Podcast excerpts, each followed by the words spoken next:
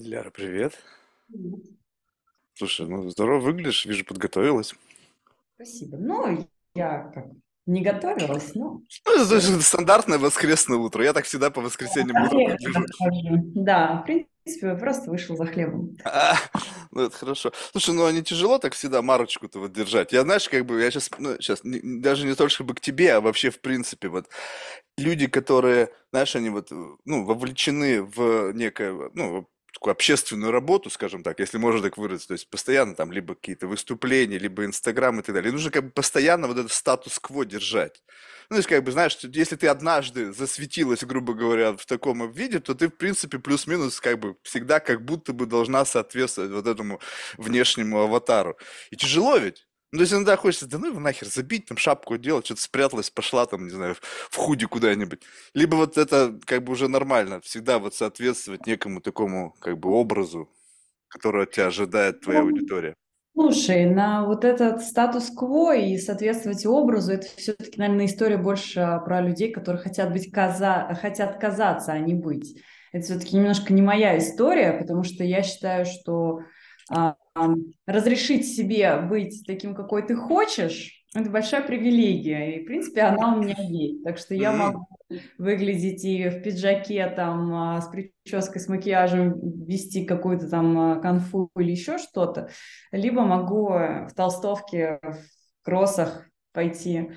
Также э, при, при этом даже, например, в соцсетях у меня есть такая история, что я не стесняюсь показывать себя со всех сторон. То есть если я в соцсетях все равно позиционируюсь как эксперт, и у людей есть такое ошибочное мнение, что ну если я эксперт, у меня должен быть какой-то образ, я должен ему соответствовать, загоняют себя в рамки, им тяжело из этого вырваться. А, мой же случай, допустим, я эксперт, я там рассказываю про какое-то развитие, да, прокачку себя как личности, но при этом мне ничего не мешает, когда я иду в пятницу в клуб с подругами, транслировать это в соцсетях и показывать, потому что это тоже часть меня, это часть моей жизни. И когда я это делаю, у людей, наоборот, больше происходит триггеров, и они говорят, блин, а что, так можно было? Что она себе позволяет вообще? Как это так? Поэтому здесь история все-таки, а, когда ты заложник какого-то образа, это больше история про твою а, самооценку, наверное, про то, разрешаешь ли ты себе быть таким, каким ты хочешь, или ты пытаешься соответствовать кому-то. То есть ты разрешаешь себе быть, ну, всем тем, кем ты хочешь быть. То есть, грубо говоря, если есть какие-то там субличности, живущие внутри тебя, ты периодически, если они требуют, выводишь их погулять. Да, Либо есть конечно. что-то, что ты не выпускаешь никогда. Сидит там в темнице бедная.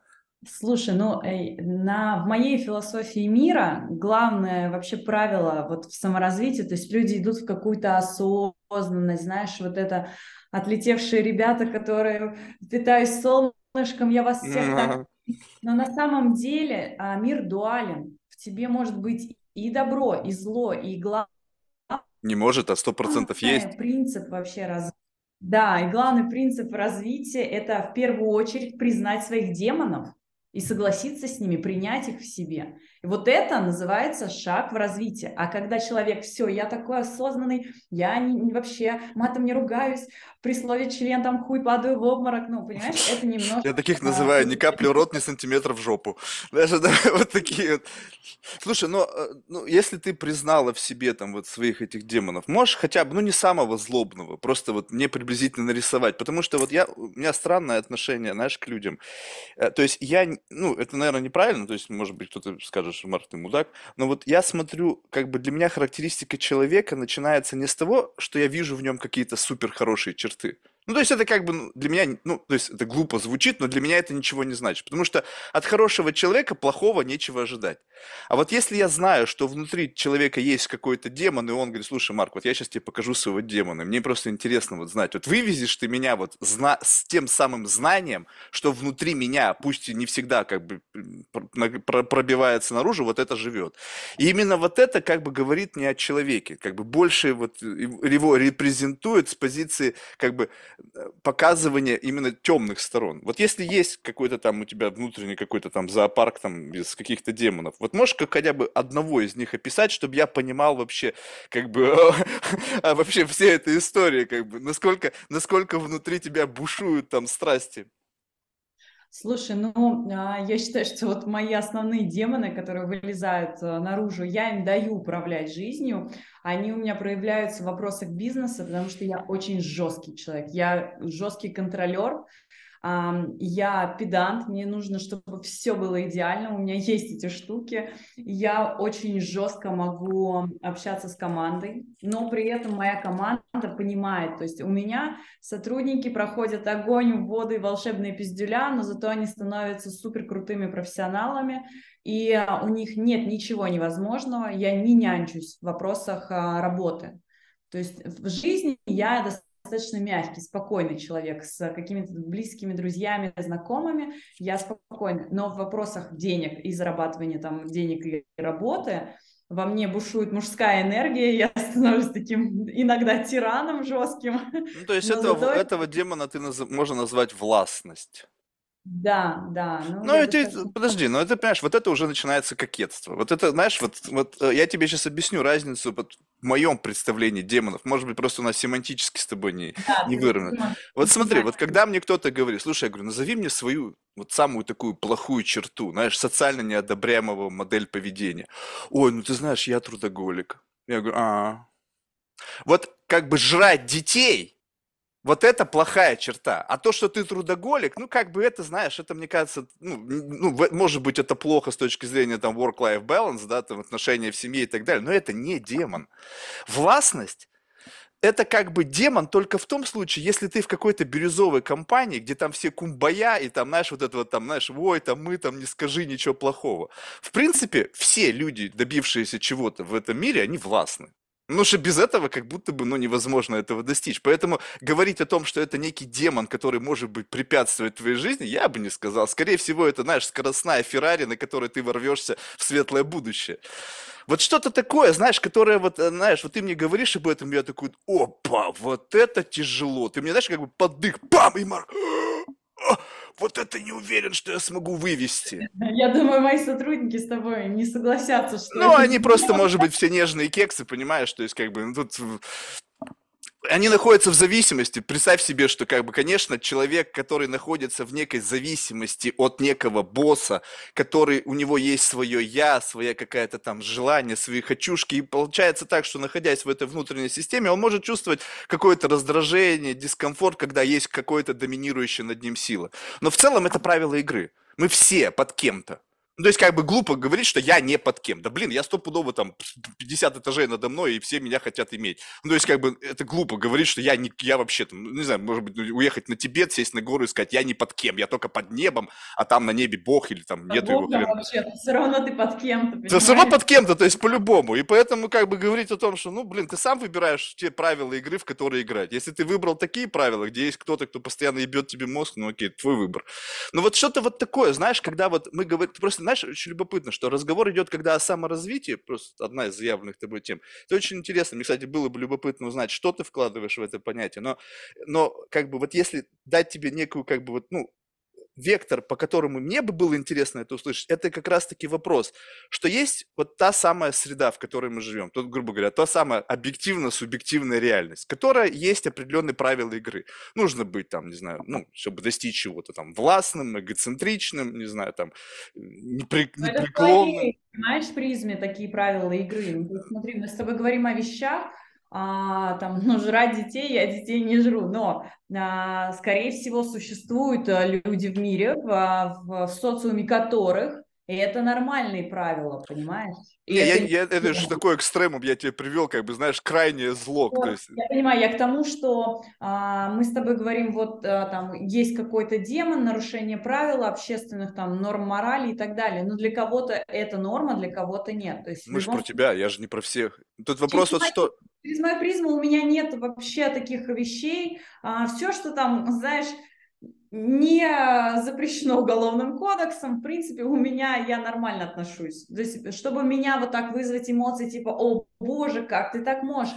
Наверное, таких прям вещей нет. тоже не одно и то же. Понимаешь, когда, допустим, я могу, ну, допустим, кто-то мне говорит, слушай, Марк, ты знаешь, я там, не знаю, вмазываюсь Герычем, это так классно, я вообще кайфую, это лучше. И действительно, я говорю, есть очень люди, ну, скажем так, которым я могу доверять. Они говорят, это лучшее, что было в моей жизни. Ни любовь, ни секс, Герыч.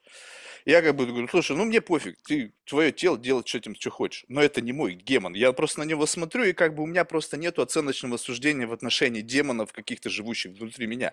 Но у меня внутри есть свои демоны.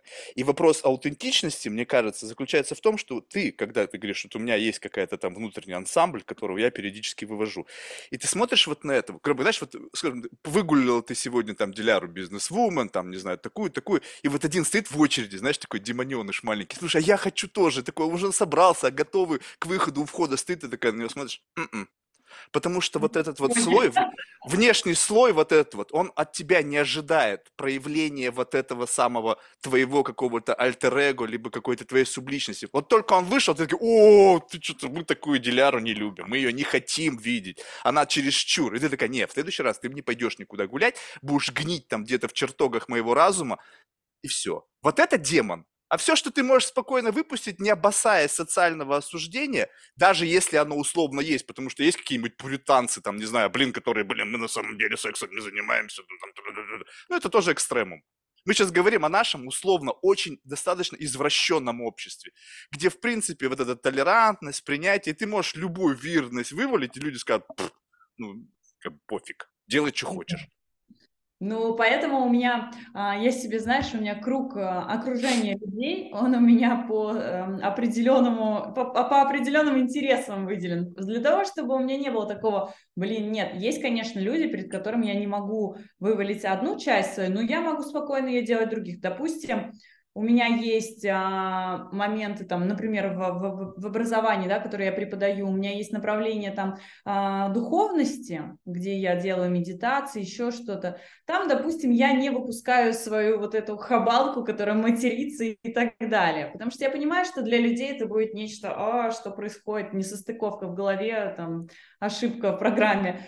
А есть другая категория, где, допустим, обучение у меня с продажами связано. Там я вообще, дай боже, просто весь набор всего русского мата. То есть там, Поэтому- там ты, подожди, ну вот тут очень важно понимать, вот там, возможно, вот представь себе, что э, ты совершенно справедливо подметила, что есть некая адекватность, что есть понятие некого контекста, в котором э, демонстрация той или иной субличности, наделенная определенными характеристиками, как бы make sense. То есть, занимаясь медитацией, где, в общем-то, люди пришли там за каким-то духовным развитием, быть агрессивным или там использовать какую-то ненормативную лексику, возможно, не будет не тот вайб. Там, где нужно людей на что-то мотивировать и, блядь, заставлять их работать, иногда нужно создавать некий буткемп, где там сержант там, там или кто там еще, там какой-нибудь там полковник или прапорщик просто тупо орет так, что все охреневают и не понимают, что происходит, но делают.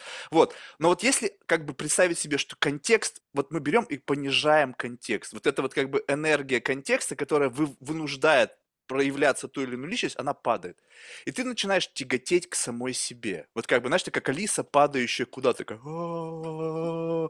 и как бы приближаешься вот на горизонт вот этой темной дыры, непонятной для нас, для всех, то есть кто мы на самом деле, мы слой за слоем, и вот ты на горизонте застряла, и здесь ты максимально, вот ты в том самом первородном состоянии. И вот такой, вот как часто ты бываешь? Вот именно вот такой, без вот этих вот контекстов, которые на тебя влияют. Часто, потому что у меня есть а, круг людей, которые знают меня, мы прошли с ними большой путь, а, трансформационный путь, и в различных программах и в практиках, где люди видели меня настоящую. И я себе тоже это разрешаю. Потому что по факту, смотри, в моей теории, как а, вообще, в принципе, я там смотрю на людей, когда с ними работаю и как я их обучаю, у нас есть а, три основных а, внутренних а, эго-состояния, которые на нас влияют. И, в принципе, любые из этих трех мы есть настоящие. Там наш ребенок, наш родитель, наш взрослый. Это все и есть наше настоящее. Просто люди, а, исходя из боязни оценки общества, боязни, что им причинят боль, там, да, старого опыта негативного, они боятся показывать настоящим. Но при этом у меня некий трансформационную жизнь, я не боюсь, или больно, где предавали там, и я ошибалась в людях, но это все равно не мешает мне продолжать проявляться, потому что там это мой внутренний ребенок, который проявляется. Есть там моя строгость, консервативность и так далее, это мой внутренний родитель, это тоже я, это тоже часть меня. Поэтому говоря о том, что вот у нас есть какое-то некое социальное поведение, но это мы не настоящие, на самом деле все есть мы настоящие. Просто ты это не осознаешь, откуда это у тебя, ну, Понимаешь, о чем? Да, я понимаю. Слушай, ну, сейчас о чем я, да? Слушай, но э, вот э, тебе не кажется, что вот, вот это вот, ну, сейчас только как бы, я вот, можно мне быть тоже вот каким самим собой, то есть без, без этого как бы фильтр. Ты поставила меня почти за два шага до мужа, да, то есть, в принципе, я могу быть с тобой достаточно открыт. Вот эти вот, знаешь, когда люди начинают говорить, есть три, есть там четыре, есть там внутренний ребенок, ты не чувствуешь, что это немножечко клишеобразность такая? Как бы есть какое-то некое в психологии вот это вот там ребенок, там родитель, там еще, ну, вот это все bullshit весь условный, который, да, он укладывается в какую-то модель. Ее можно, можно любого человека на это натянуть. Но это как будто бы ты взяла с полки вот эту вот, на себя надела, и это уже не ты. Ты взяла какую-то парадигму, чужую концепцию, про, как бы пролечила вот это, то есть изменила внутренний свой, вот как бы под влиянием вот этого, ты рас, как бы расставила вот эти внутренние приоритеты своих субличностей и разделила по каким-то коробочкам. Так, вот эти субличности относятся к ребенку, этому, к взрослому и так далее. А вот, знаешь, вот аутентичный путь, это как бы разобраться в себе, не используя внешние какие-то, эм, как бы, как это сказать, внешние, э, внешний фрейминг. Вот когда ты не берешь и как бы я себя отфреймю, вот исходя из этих трех. И, и да, действительно, каждый человек может это сделать. А вот как бы посмотреть и создать какую-то внутреннюю иерархию. Вот не ребенок там, блин, говорящий в тебе, не взрослый, а просто какая-то субличность, вот полноценная. Вот полноценная субличность, которая, возможно, с точки зрения внешнего наблюдателя кажется кому-то ребенком, но на самом деле это может быть далеко не ребенок. Если мы признаны считать, что любопытство – это некое проявление детства, да, и что с годами любопытство исчезает. Но это совершенно не так. С чего вы взяли, что как бы, ну, это исключительно относится только к детству? Блин, есть люди, которым 80 лет, и я знаю таких, они, безусловно, они очень любопытны. Они любопытны на уровне четырехлетнего ребенка, но не значит, что они дети. В этом и идея. Смотри, когда мы говорим про внутреннего ребенка, это не история про Типа ты находишься в детстве, ты вырос, и ты из этого выскочил. Нет, абсолютно не так. Как раз-таки а, способность э, любопытству, радости, счастья, какого-то воображения, это просто усиленный внутренний ребенок твой, это твоя, э, твое состояние психоэмоциональное, которое ты поддерживаешь. И люди, которые 80 лет сохраняют вот эту радость, оптимизм, там, любопытство и так далее, просто у них очень укреплен э, этот внутренний ребенок, эта позиция, понимаешь? Люди, когда ко мне приходит человек и говорит, первое, допустим, я работаю с крупными предпринимателями, они приходят и говорят, слушай, вот денег до хера, все в жизни есть, а радости нет. Вот для того, чтобы есть некие инструменты, для того, чтобы вернуть эту радость, в первую очередь, что ему нужно, ему нужно соединиться с внутренним ребенком, войти в это психоэмоциональное состояние, чтобы эта радость, вкус жизни вернулся. То есть это абсолютно не связано с твоим возрастом. Неважно, сколько тебе. Есть люди, которым 20 лет, они как старики себя ведут, потому что в этот момент у них очень сильно доминирующий внутренний родитель. Он отвечает за консервативность и серьезность человека, понимаешь, за какие-то традиции, правила поведения в социуме и так далее. За баловство отвечает внутренний ребенок. И когда мы говорим про сконцентрированную, собранную личность, это как раз-таки вот внутренний взрослый, у которого по бокам родитель и ребенок. И вот этот взрослый осознанный, он может выбирать, во что он может туда-сюда кидаться. Вот его психика, в любом случае, психика очень сложная э, вещь в человеке, она до конца не изучена, понимаешь? И когда мы говорим, что а вот если отойти от этого, и вот какая-то у нас там субличность, но это больше про раздвоение личности, шизофрении, когда человек не отдает отчет, а в чем он вообще сейчас находится. Почему а нет? Ты можешь отдавать отчет вполне себе. Просто ты не берешь и не используешь это клишеобразную модель. Ребенок, не знаю, у, у, у понятия ребенка, мне кажется, тоже есть какой-то невероятный градиент. Вот представь себе, есть трудный ребенок, а есть ребенок паинчка, есть ребенок и так далее. И там градиент бесконечный. Это все зависит от того, насколько у тебя представление о ребенке вообще развито. То есть мы просто берем, наделяем некую субличность какими-то чертами, там, жизнерадостности. Ты знаешь, есть офигеть не жизнерадостные дети. Есть это дети, которые живут, там, знаешь, не знаю. Ребенок рождается какой? Он чистый, понимаешь? В нем не заложено изначально никаких программ. Дальше он начинает расти, и на него социум накидывает уже программы какие-то. Исходя из этого, человек формируется. Он там э, грустный, веселый, э, тихий, потому что его тюкают постоянно, заткнись там, замолчи, веди себя нормально. Понимаешь, эта программа, она уже как раз-таки и накидывает нам вот этот слой, и вырастает человек, формируется в нечто, и, и начинает искать себя, типа, а какой я настоящий? А настоящие дети рождаются изначально все счастливые, любимые, доверяющие миру, понимаешь? Дальше они начинают расти, проходить некий опыт, этот опыт накладывается, формирует какие-то там, э, если мы говорим про клише, травмы детские и так далее, и так далее, и так далее. И вот человек вырастает. Как тебя звук пропал. Это все, что ты прошел. Понимаешь? Mm. А изначально мы доверяющие и счастливые рождаемся. Ну вот так вот, вот в этом состоянии, ты представь, сколько мы находимся в этом состоянии. Ну вот в этом состоянии абсолютного такого... Ну то есть мне кажется, что это состояние абсолютного неадеквата, когда, ну, то есть, как бы просто ты регистрируешь все, что происходит, это все как бы настолько по магнитуде зашкаль. Представляешь себе вот все новое. Вот когда ты последний раз испытывала что-то вот по ощущениям, вот прям новое, вот как бы, блин, я никогда в жизни этого не испытывал. Неважно, эмоционально, там, не знаю, гастрономически, физически, не знаю, вот что-то. А теперь представишь себе, когда вот ребенок вот крошечный, у него еще как бы сознание условно там непонятно есть, там оно включилось, не включилось, и он все регистрирует, и все новое, абсолютно все, любое прикосновение, любой звук, любой запах, и там просто тебя с утра до вечера бомбардирует таким количеством информации, что, мне кажется, охреневаешь от этого. И в этом состоянии, когда мне чуть говорит, я сейчас в состоянии ребенка, да ты, блядь, просто сейчас не вывезешь состояние ребенка, потому что, как бы, если тебя начнет столько информации атаковать, и это по магнитуде будет действительно что-то такое новое, и прямо действительно как-то меняющее твои внутренние ощущения, ты просто, мне кажется, рехнешься.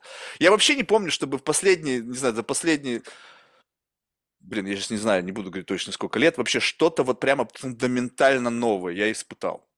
Вот вообще. Смотри, например, да, допустим, я там а, в прошлом, позапрошлом году прыгала с парашютом. Ну, для меня это новый опыт, понимаешь? Он вызывает новые эмоции. Это ж, когда ты пробуешь, или ты открываешь бизнес, ты всю жизнь работал по найму, ты открываешь бизнес. Это тоже новое. Почему люди испытывают эйфорию в этот момент? Потому что они получают новый опыт, это новые эмоции, они им не знакомы. Понимаешь? Вроде бы это та же самая радость, но это другая радость. Ты ее такую еще не испытывал, потому что... Не, ну делаешь... это та же самая радость, с другим флейвором. То же самое, что ты ешь стейк, там, только у тебя теперь не, там, не, не, не кетчуп, а, блин, а какой-нибудь изысканный французский соус. Ну, это мясо. Как бы внутри этого вот э, как бы остается то же самое флейвор, он основной. Радость, горе, страх. Но ты пробовал когда-нибудь э, сделать что-то новое и быть в этот момент, э, вот в этих чувствах, в моменте, как, знаешь, быть в моменте, вот эта идея, да? Каждый раз ну, это пытаюсь сделать. То есть просто мы все делаем на автомате. Вот мы все делаем на Может наступить день, когда ты выпиваешь кофе, и в этот момент ты просто вот по-другому, э, оно таким не было никогда для тебя, потому что ты его выпил, ну и понял, что, блин, это что-то другое. Ну, либо ты просто создал себе некую иллюзию, вот сам себе напиздел, что это теперь самый невероятный кофе в мире. Ты распаковал его там каким-то образом. То есть вопрос в том, что смотри, вот есть как бы базовое столкновение с какой-то реальностью. И оно каким-то образом, мы все разные, у нас у всех разный какой-то психоэмоциональный фон, вот эта вот мембрана, которая реагирует на внешнее раздражение. Ты с чем-то столкнулся, у тебя мембрана так затрещала, у кого-то вообще не затрещала, у кого-то там вообще здание колбасит, кто-то там, ну, какой-то, вот это некая такая градиент реакции на окружающий нас мир. И вот получается так, что так или иначе ты заложница вот этого восприятия. Ты такой, блин, мне как-то недостаточно, дай-ка я сделаю свою мембрану более чувствительной. И ты там как бы, я сейчас сконцентрируюсь, отключу все проблемы, я попытаюсь впитать в себя аромат этого там кофе любак, там какие-то там кошки срут, и я буду там кайфовать от того, что я с, вот вот пропитанный ферментами их там желудка, плюс я еще заплатила за это тысячу баксов, плюс я еще купила какой-то этот диффузор специально. В общем, я буду кайфовать в моменте. И ты такой, м-м-м, но по факту, вот есть внутренний, ты же говоришь, есть какой-то там, не знаю, э, взрослый, или я называю его, ну, знаешь, как бы администратор. Он сидит и говорит, блядь, нифига он корчится, там, блядь, обычное кофе, ты что, гонишь, чувак? Ну, то есть ты как бы себя накручиваешь, то есть нельзя войти в одну воду дважды. Только в том случае ты можешь почувствовать разницу, когда ты входишь во что-то, что ты не испытывал. Допустим, ты входила в холодную воду, в горячую воду, в бурлящую воду, испаряющие какие-то там сероводороды в воду, в ледяную воду, в прорубь. Вот, вот твой как бы предел твоего как бы вот это восприятие действительности. А дальше ты виртуализация процесса. Я могу войти в эту воду, находясь там где-нибудь в каком-нибудь там лечебнице, в пятизвездочной, в окружении там каких-нибудь супер богатых там известных знаменитых людей, та же самая вода, но за счет виртуализации, накачивания момента какими-то дополнительными триггерами, тебе кажется, это был незабываемый experience. По факту было то же самое. То же самое, но смотри, идея в чем? А, осознанность, да, про которую мы говорим, это про выбор. Ты то, во что ты веришь. И можно верить в то, что, не знаю, Кашпировский зарядил воду, и она тебя излечила. И ты излечишься в этот момент, самое интересное. А можно верить в то, что все хуйня, мы это все знаем, это все обман, я себе все надумываю, понимаешь? И вот здесь идея о счастливой жизни. Ты то, во что ты веришь. Если ты веришь, что тебе там, не знаю, красная ниточка на руке исполняет твои желания, да, Господи, верь в это и кайфуй, понимаешь? Идея в этом. Вот осознанно. Ты осознанно выбираешь в это верить. Если я верю в то, что не знаю, там какая-то, какой-то там денежный поток откроет мне поток денег, я в это верю, делаю, да, я, не, я выбираю в это не верить, я верю в то, что я пошла, поебашила, заработала денег, вот что принесло мне деньги, я выбираю это. Выбор. Это единственное, что есть в осознанности. Ты можешь выбирать. Ты можешь выбрать быть счастливым. Счастье – это выбор, понимаешь? Оно не зависит от внешних обстоятельств. Ты можешь сейчас просто сидя в кресле сказать, я выбираю быть счастливым, и просто кайфовать, понимаешь? На тебя будут смотреть люди, думать, бля, что происходит? То есть все... Не, это понятно. Это как бы мы так, мы живем в своих психологических реальностях, и в нашей психологической реальности можем воссоздать любое вот это вот мироощущение, вот исходя из вот этой вот психологической реальности. Вопрос в другом, что, ну, то есть это классный способ, я живу часть своей жизни в своей какой-то психологической реальности, где все заебись. Там нет вообще никаких проблем. Но, ты знаешь, любопытно, как бы это же путь нет несколько такого отшельничества. Но когда ты возвращаешься, вот представь себе, что ты находишься в окружении людей, у которых каждого из своих психологических реальностей. И они, исходя из ну, каких-то своих стереотипов, своих каких-то сентиментов, исходя из этого вот маленького бабла, в котором они счастливы, в котором там денежный поток приносит им много денег, а кто-то там по-другому, как-то какой-то другой источник, они начинают взаимодействовать между собой. Вот как бы вот эти вот, знаешь, вот такие как бы шарики, внутри, как хомячки вот этих внутри какого-то шарика. И вот они бум сталкиваются, и в этот момент происходит какой-то обмен энергиями, какими-то там, какая-то коммуникация возникает. И ты смотришь из своего бабла на человека из другого бабла, и вы говорите, ну да, вот у меня и у тебя условно счастье. Ты черпаешь это счастье вот таким путем, я подключаю счастью таким путем. Это может вообще не совпадать, и совершенно не важно нам тут даже выравниваться. Но в этот момент ты смотришь и такой думаешь, блин, слушай, а вот у него счастье это поприкольнее выглядит. Ну, то есть он смог виртуализировать свое счастье, и создать контекст вокруг этого всего, который, как бы мне кажется, если бы я смог условно интерпретировать, как бы отрендерить в своей психологической реальности, я бы был более счастливым. И поэтому я смотрю вот на вот этот внешний слой людей, которые как бы транс, транслируют вот артефакты своей психологической реальности, которые говорят, вот смотрите, вот это моя психологическая реальность, вот какие в ней артефакты. Есть там в ней Бугатти, ой, подожди, Бугатти нет, там есть, допустим, там Ламборгини, там есть какие-нибудь там, не знаю, Луи Виттон и так далее. Вот это мое некое внутреннее счастье, и они репрезентуют его, показывают. Вот смотрите, вот я живу здесь, и вот смотрите, вот Инстаграм тут, вот я здесь, вот я сфотографировался в private jet, херня, что он стоит на земле и видно там сквозь иллюминатор какие-то деревья, но вот она репрезентация моего счастья. Ты такой смотришь, думаешь, блин, а ты вообще как бы, ну, ты знаешь вообще, каково вот это вот на самом деле? Ну, то есть ты каким-то образом вот виртуализировал это со своими как бы заблуждениями о том, каково это. Но если ты бы реальности побывал в этом состоянии, то ты бы по-другому оценивал все это. И в этот самый момент ты начинаешь понимать, блин, что-то я сам себе наврал. И как бы да, я могу в этом состоянии заблуждения жить, но только в том случае, если я общаюсь только с людьми, которые вообще не знают об этом experience е. Ну, то есть как бы вот есть впереди идущий, позади идущий. Если ты свое вот это счастье, условно, свою психологическую реаль... реальность транслируешь на позади идущих, все в елочку. Они все тебе верят, говорят, круто! Если ты транслируешь эту свою психологическую реальность впереди идущим, они говорят, что гонишь? Вообще не так все.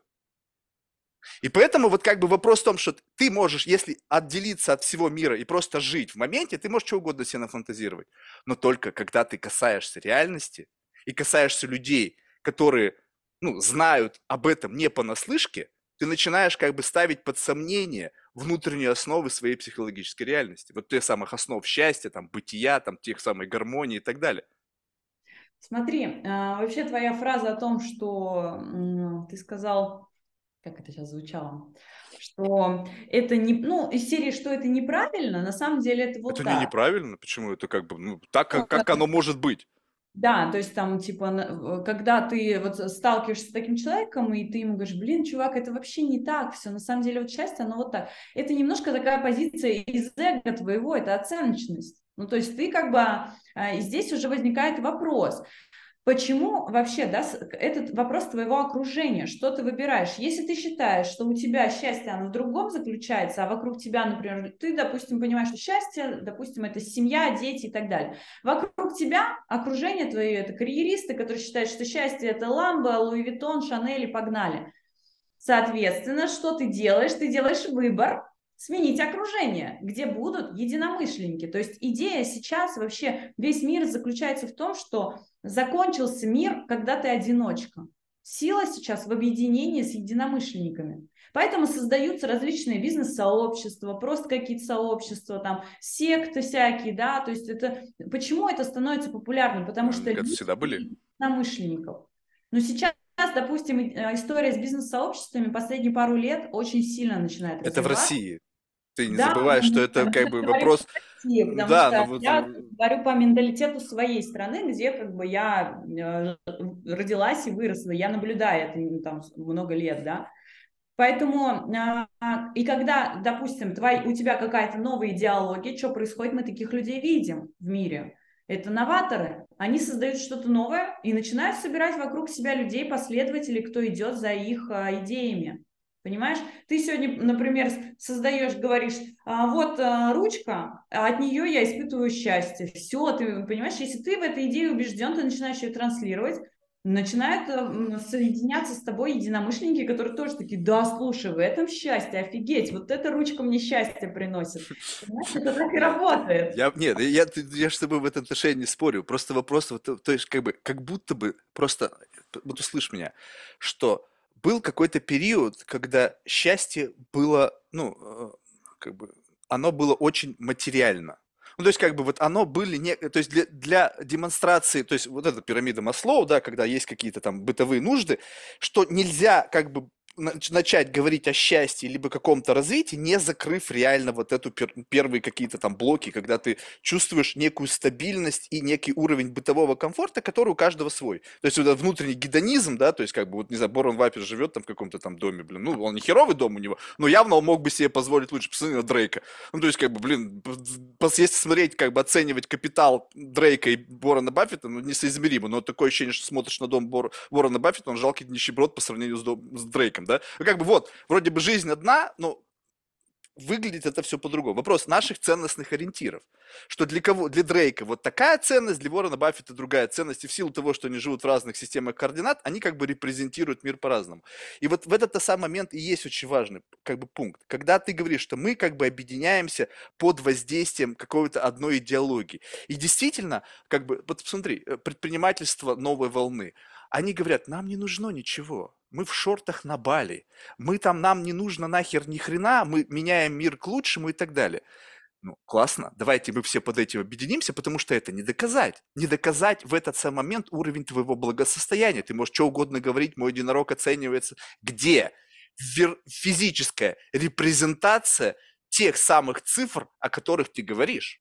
Ну, то есть, как бы, где? Ну, то есть, если ты говоришь, что у тебя, там, не знаю, миллиард оценкой твоего бизнеса, или ты там охранительно зарабатываешь, и ты, как бы, отрицаешь значимость всего вот этого, как бы, ну, такого тленного и какого-то совершенно незначимого, как там, не знаю, какое-то там благо, реальные блага, недвижимость, э, не знаю, активы, и ты говоришь, мне это все не нужно, у меня там биткоины какие-то, еще что-то. Как я могу знать, что у тебя это есть? Ты никак, ты можешь все словами, все полностью виртуализировано. И действительно, люди говорят, окей, тяжело же доказывать. Ну, то есть, во-первых, не нужно никому ничего доказывать. Новый поворот, да, событий, когда, типа, нахрена мне это надо? У меня это есть, и мне пофиг, веришь ты мне или нет. Ну, окей, такая очень скользкая позиция, как бы она ни о чем не говорит.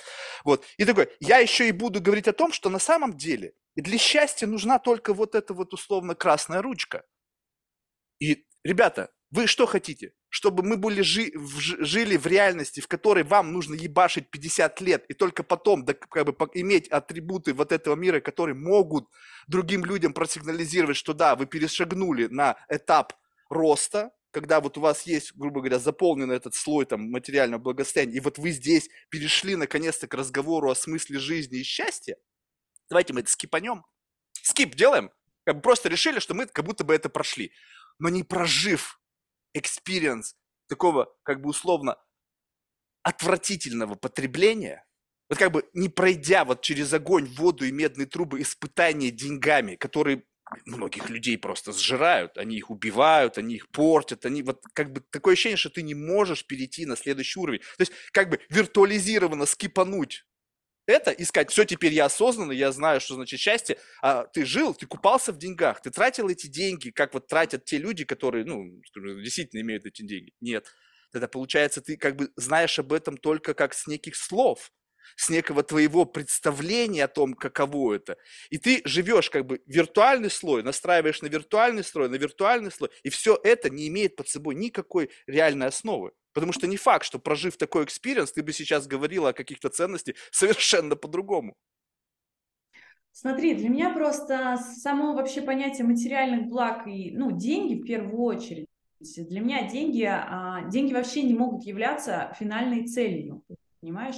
Деньги – это инструмент. И когда человек получает этот инструмент, дальше он благодаря этому инструменту что-то делает другое. И здесь уже либо он остается на, если мы говорим про пирамиду, остается на уровне базовых потребностей, машины, квартиры и так далее, либо он идет дальше, допустим, он начинает заниматься благотворительностью, увлекается искусством и там и, и что-то более. И все это как бы деньги не нужны для этого, для занятия благотворительностью и увлечением искусством. Поверь, там охренеть, какие деньги нужны. Ты не слышишь, смотри, деньги нужны, но деньги это не финальная цель.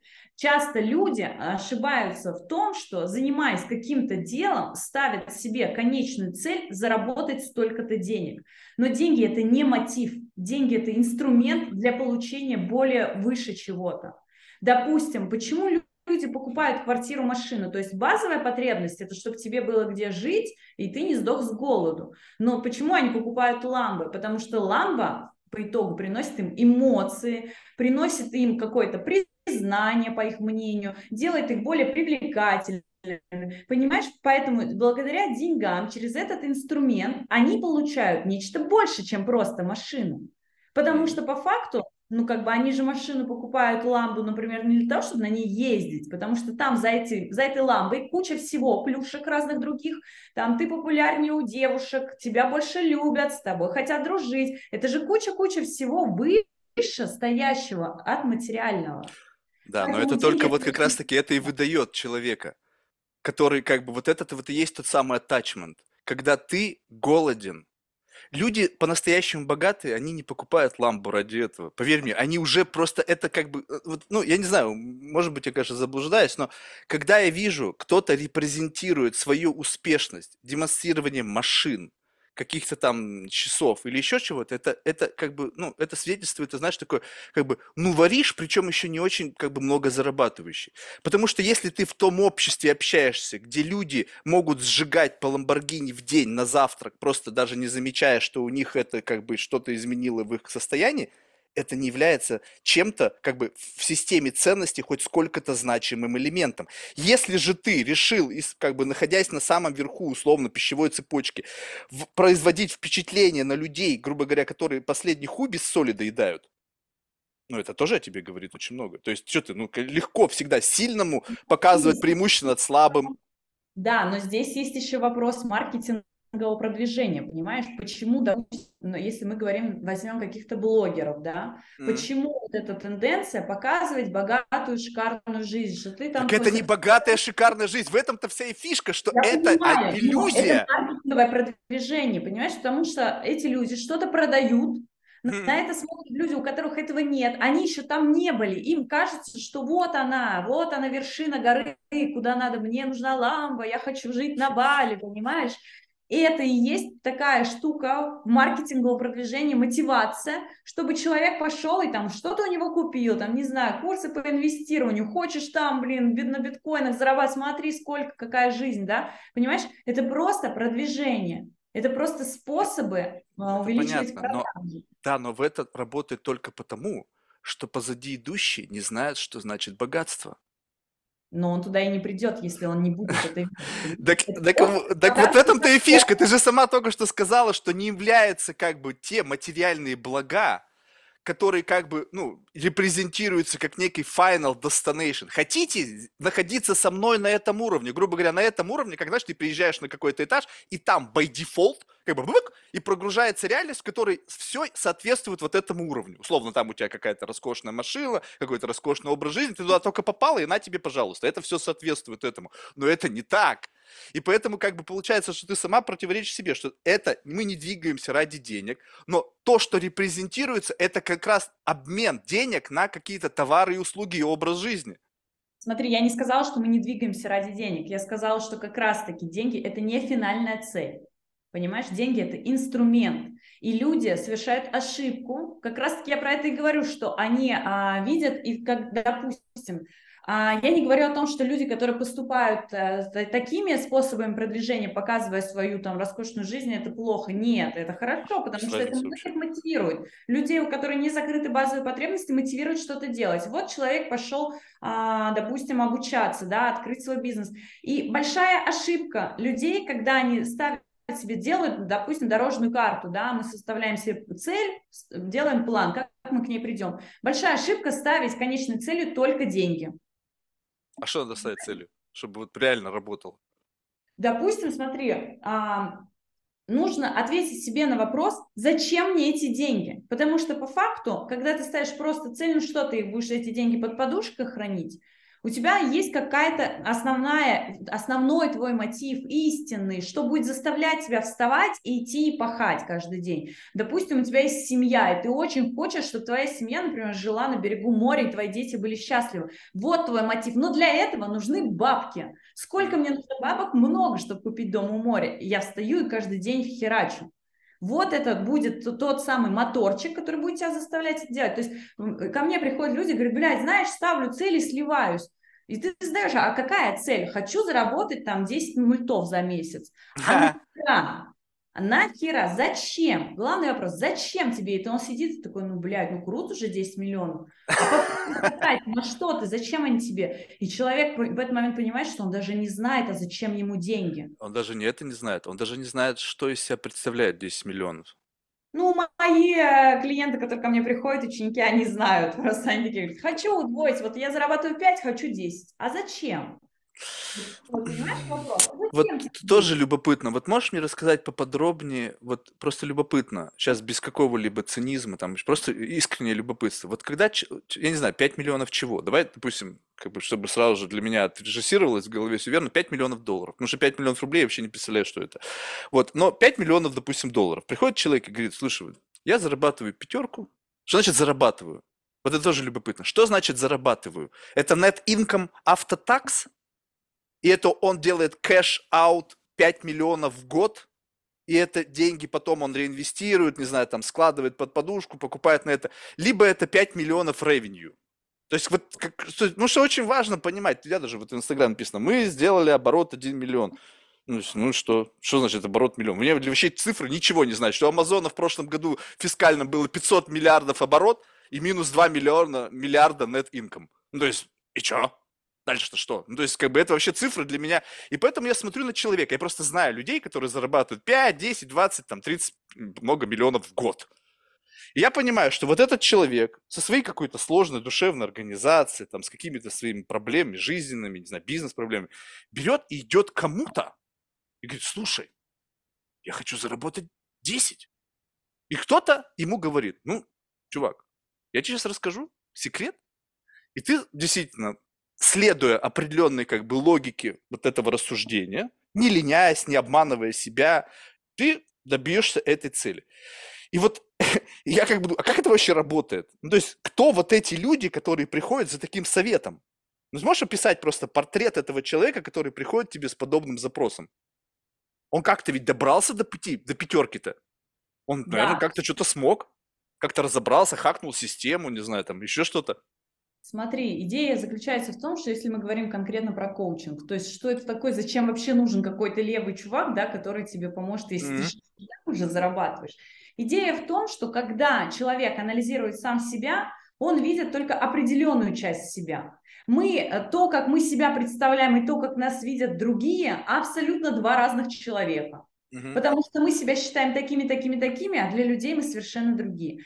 И вот э, сторонний человек типа коуча нужен для того, чтобы показать себе твои, твою слепую зону, потому что он заинтересован в твоем росте, он на тебя смотрит и может объективно тебе подсветить твои слепые точки, на которые ты даже не обращал внимания, потому что как происходит, смотри, приходит ко мне, например, клиент и говорит, хочу зарабатывать больше. Вот он зарабатывает, у него все хорошо, он вырос там в деньгах, он был там трудоголиком, построил корпорацию, все классно. Но он ко мне приходит, я на него смотрю, и я понимаю, что, чувак, а вот смотри, а что у тебя с личными отношениями?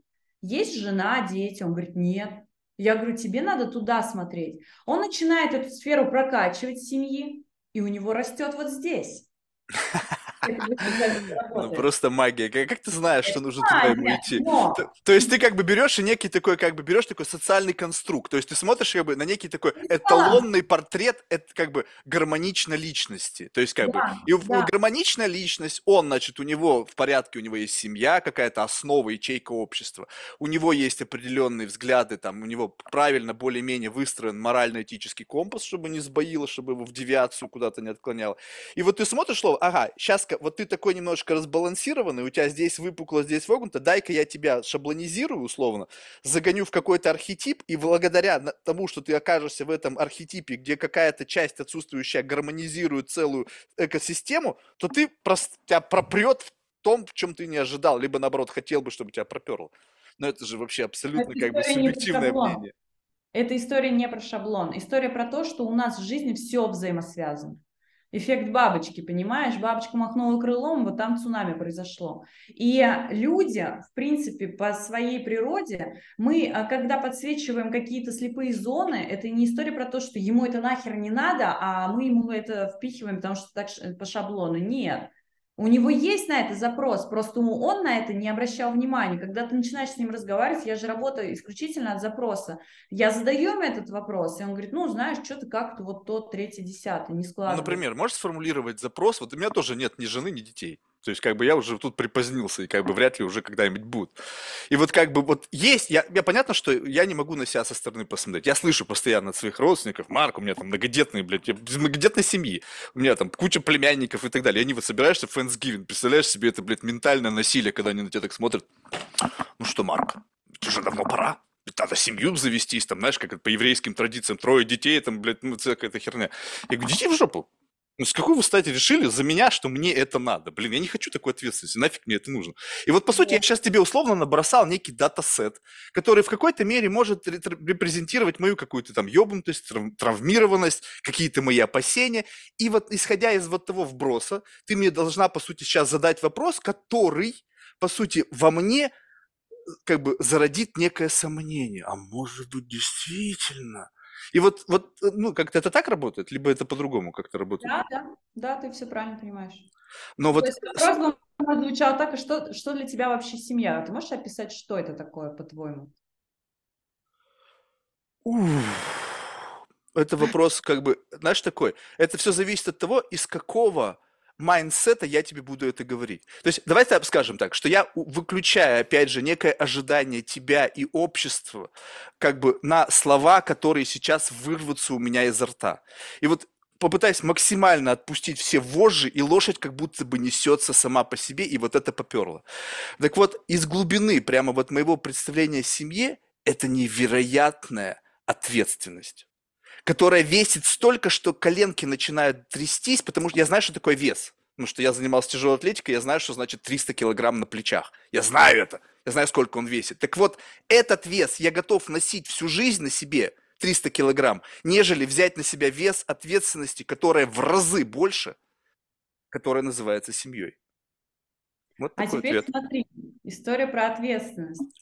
А теперь смотри, как часто в жизни ты вообще боишься брать ответственность, потому что история про то, что почему, ну, допустим, в деньгах человек может не расти, потому что он боится больших денег еще больше, потому что он боится А, ответственности. Понял? Да, я понял, но здесь вопрос не страха. Это, это, это, подожди, вот очень важный момент. Вот смотри, вот кто-то боится брать ответственность. И это как бы понятно. Есть какие-то условные, ну, как бы мы, мы все чего-то боимся. И одним из этих страхов может быть страх ответственности. Я не боюсь страха. Страх Это гедонизм. Я не хочу его. Ты приходишь в ресторан, и ты, допустим, не любишь, не знаю, красную рыбу. Ну ты же не будешь ее брать. Ты же не боишься красную рыбу. А, я ее боюсь. Нет, ты просто... «М, Мне не нравится красная рыба. Мне не нравится ответственность не потому, что я ее боюсь. Она снижает качество моей жизни. Но это установка, понимаешь? Установка. Ну вот это здорово. То есть я сам себе сделал установку. То есть сам себе нет, это какой-то опыт в жизни, где ты один раз взял ответственность и сильно обжегся на этом. И теперь твой мозг зафиксировал, не, эта хуйня нам больше в жизни не нужна, потому что после этой ответственности, скорее всего, ты очень долго восстанавливался, когда это тебя ебануло, понимаешь? Подожди, я самого... Тут вопрос в том, что это не вопрос как бы обож... обжегся. Вот представь себе, что ты, ну, хорошо что-то знаешь. Ты хорошо знаешь, что такое боль. Ты с ней нормально, ты с ней на ты. Я живу, условно, в некой боли постоянно. Я уже как-то, ну, привык к этой боли. То есть, ну, вот, это, это моя такая условная реальность, из которой я хотел бы выбраться, да не могу. И вот мы все живем в каких-то таких вот, ну, каких-то рамках. Кто-то живет там в боли, кто-то живет там, не знаю, в радости. Но это не значит, что он здесь хотел бы находиться перманентно. Так жизнь складывается, обстоятельства. И вот я очень долго жил в этой самом давлеющем на меня ответственности. Я привык к этому уже, да, коленки-поганки подкачались, вроде бы я вывожу тот слой ответственности, который есть. И потом я смотрю, вот мне сейчас комфорт, то есть условно я все равно чувствую ответственность, она у меня есть. Я не, не выключил ответственность в принципе. У меня есть бизнес, у меня есть какие-то обязательства, налоги, там, не знаю, там, и так далее. Вот. И я держу это, и это sustainable. Если я положу сверху что-то, мне нужно либо поганки свои прокачивать снова, чтобы они выросли, но вопрос возврата. Я смотрю на ответственность, как бы, знаешь, как некие инвестиции. Вот ты смотришь на какой-то шаг в жизни твоей, если мы говорим о некой свободе воли, если она есть, может, ее нет. И вот ты говоришь, ага, вот этот шаг делая, я в своей ментальном аудите своем добавлю X amount of вот этой ответственности.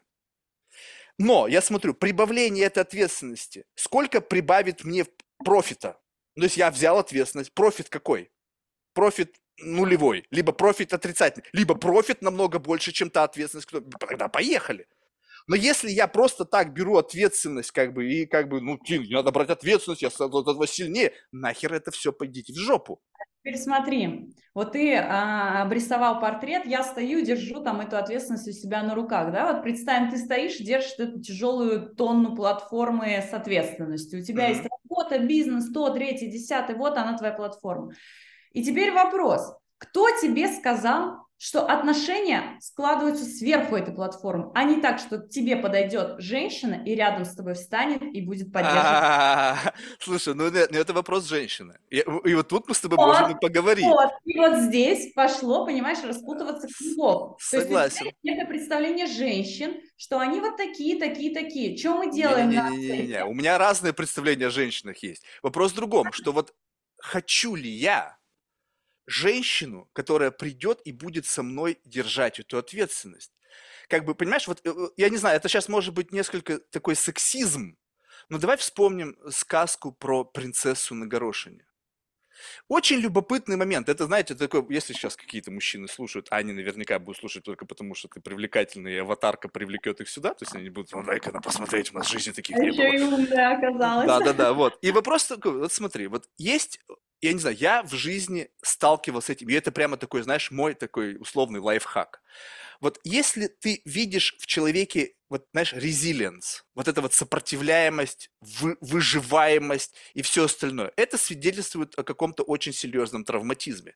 Принцесса на горошине, как ее нашли? Ее положили там на 50 перин, там, ну, в общем, все там подушки ей взбили, и какую-то сраную горошинку положили там на самое дно. И она говорит, а, я проснулась вся в синяках. ау-ау».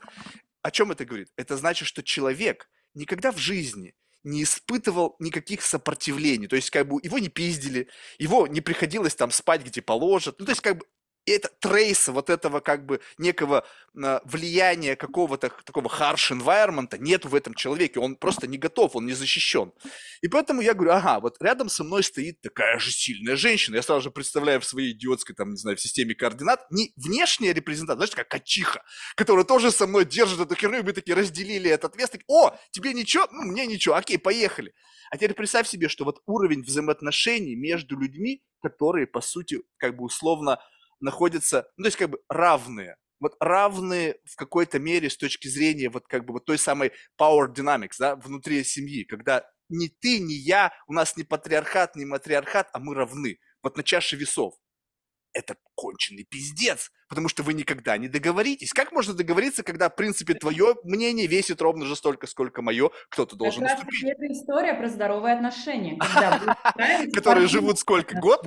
Два? Нет, нет, Поверь мне, я видела и вижу каждый день много примеров таких пар, когда это партнерские отношения. И здесь как раз-таки про здоровье, когда мы говорим про здоровые отношения, это не история про то, что вы как два быка бодаетесь, и типа любое мнение важно. Нет, когда вот, допустим, ты строишь бизнес с партнером, ты строишь человеком, с которым тебе комфортно работать, если бы вы не умели договариваться и находить компромиссы, вы бы не строили бизнес. Отношения – это то же самое. Где-то женщина уступает, где-то мужчина уступает, но вы равны, никто никому не слуга, понимаешь? Подожди, блин, ну давай поговорим, что такое компромисс.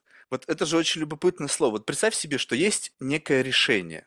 Ну, скажем так, вот, вот есть некая такая как бы условная дилемма, ауткам этой дилеммы принимают два человека. Вы партнеры, и вы как бы ну, обмениваетесь аргументами, никакой токсичности, все очень ар- так, артикулировано, каждый высказал свою точку зрения. И да, если ты мне что-то приоткрыла, а представь себе, что я был, как, ну, как бы у каждого из нас есть какая-то такая горячка вот в отношении, о, я придумал, это инсайт, ко мне пришел ночью, я там курнул травки, и, блин, или там, не знаю, чего там, дорожку занюхнул, и мне пришел инсайт, я знаю, как нам двигаться дальше. И в этот момент ты, находясь там в своей медитации, или что, слушай, мне тоже пришел инсайт.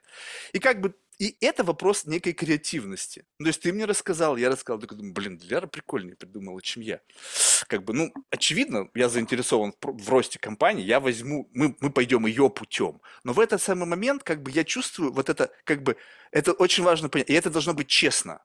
Это такой в, некий внутренний проигрыш. Он проигрыш во имя... Ну, то есть я в этот момент не проявился. То есть я не был достаточно креативен, мне, мне недостаточно был остр умом, она сделала лучше, чем сделал я. И даже если я как бы забыл об этом и действительно рад тому искренне, блин, ты молочага, ты придумала классную идею, блин, здорово, то вот эта вот идея, она внутри меня поселилась. То есть это, я не знаю, неизвестно, сколько это будет раз копиться. И а компромисс, когда я не согласен с тобой как бы по каким-то позициям, но ты аргументировал мне что-то, и ты как говоришь, Марк, ну вот это правильно, я такой как бы открываю ротик, и ты мне ложечку говна заносишь, я такой, ну ладно. Сколько таких ложек говна можно съесть? Вот решение классное, не токсичное, это тогда, когда ровно так, как ты хочешь. И вот когда ты начинаешь жить ровно так, как ты хочешь, там нету места компромиссам. Вот я хочу, чтобы было, блядь, вот exactly As I want. Ну смотри, а разве я хочу, чтобы было вот так и никак? Топнуть ножкой и сказать, все, только по-моему, это и есть история, почему люди ходят прорабатывать травмы. Э, это наоборот, с этим не надо бороться. Это и есть путь к счастью. Смотри, ты сказал такую штуку, мне не дали проявиться, но идея, когда у тебя здоровые личные границы и крепкая внутренняя опора, ты, если на компромисс идешь, ты в этот момент не испытываешь чувство, что тебя поимели. Ты не испытываешь, но это не значит, что этого нет есть как раз-таки это вот понимаешь, если у тебя есть эта идея, что тебя поимели, значит что-то не то, значит либо давай мы сейчас ее подселим слушателям, что как бы она есть, если вы ее не чувствуете, если ты зашла в комнату, а там какой-то радиоактивный изотоп, ты не факт, что его будешь чувствовать, но это не значит, что радиация на тебя не влияет. Когда люди чувствуют, когда эм, нарушают их личные границы, потому что если в этот момент вы вот, э, ну, люди, которые там слушают сейчас это подкаст, да, вот, допустим, у вас произошел какой-то а, диалог с кем-то из партнеров, как определить, все ли нормально с твоими личными границами. Вот вы о чем-то договорились, ты уступил. Вот если ты в этот момент, ты можешь человеку об этом не сказать, но внутри ты себя чувствуешь херово, значит вопрос, что твои границы нарушили, а ты не смог их отстоять. А если ты договорился, и ты от этого счастлив, то все нормально, это был компромисс, понимаешь? Если ты договорился и напиздел сам себе. Я тобой, а, тебя напихала тебе через манипуляции, и ты прогнулся и согласился. Но у тебя это чувство, оно останется. Мы всегда чувствуем, когда нас поимели, понимаешь, ментально. Это Конечно. всегда чувствует. человек, ну, не тупой. Он внутри будет это на физическом уровне, как-то думать об этом, блин, а что-то как-то не то.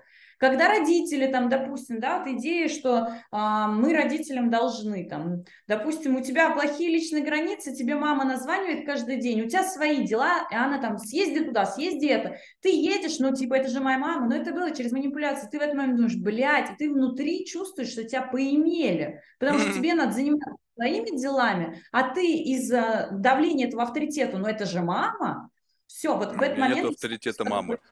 Нету ни авторитета, ни мамы, ни папы. Вот в этом-то и вся идея, что как раз-таки люди пользуются. Вот у них появляются вот эти левериджи. Вот эти вот штуки, через которые они на тебя могут влиять. Вот эти сентименты, какие-то установки, какие-то стереотипы. И вот они через эти штуки начинают, хотят тобой манипулировать. А теперь представь себе, что это очень как бы неправильный путь, я никому не рекомендую им идти, потому что он как бы сопряжен с неким таким, знаешь, как бы вот осознанием а, некого как бы потери потенциальных возможностей, вот это вот фома там или еще что-то. Когда ты смотришь, у меня очень часто было вот в тот момент перехода, когда я вот из одной системы координат, которым я пытался как бы всегда двигаться в направлении какого-то некого условного блага, какого-то в некой такой, знаешь, как бы как бы некой э, сплоченности во имя единой цели, как бы закрывания глаза на какие-то там неурядицы, еще-то во имя чего-то большего, во имя какой-то там, знаешь, какой-то там розовой мечты. Вот. И когда я стал переходить вот в другую сторону, знаешь, такое слово не то чтобы бескомпромиссность, а как бы честность в отношении своих желаний. Вот если я чувствую, что я этого не хочу, не хочу не потому, что я тебя пытаюсь как бы обесценивать твои идеи, либо потому, что мне просто как бы не хочется, чтобы там надо мной доминировала женщина, или там просто доминировала какая-то идея безотносительно гендеру. Это не вопрос вот этого, это просто я не хочу. И ты понимаешь, вот. как только ты сказал «я не хочу», возможность просто и как, бы, как будто бы испарилась. Ой, блин, ну вот ты бы, если бы хотел, то ты бы достиг этой цели. Нифига. Она Смотри, никуда ну не делась. Мы немножко сейчас, а, то, что ты говоришь, это правильно говорить «я не хочу», если ты не хочешь. В этом и идея. Мы говорим про здоровые отношения. Здоровые отношения – это когда два человека как бы адекватно со своими границами внутренней опоры. Но проблема заключается в чем? У нас а, дисконнект происходит в отношениях с людьми. Это когда а, женщина говорит, давай вот так, мужик понимает, что внутри он не хочет, и как он ей это доносит? Да нахер я вообще это ничего не буду, у меня свое мнение, пошла ты нафиг со своими идеями, понимаешь? Не, ну это бред собачий, что это? Это несерьезный разговор.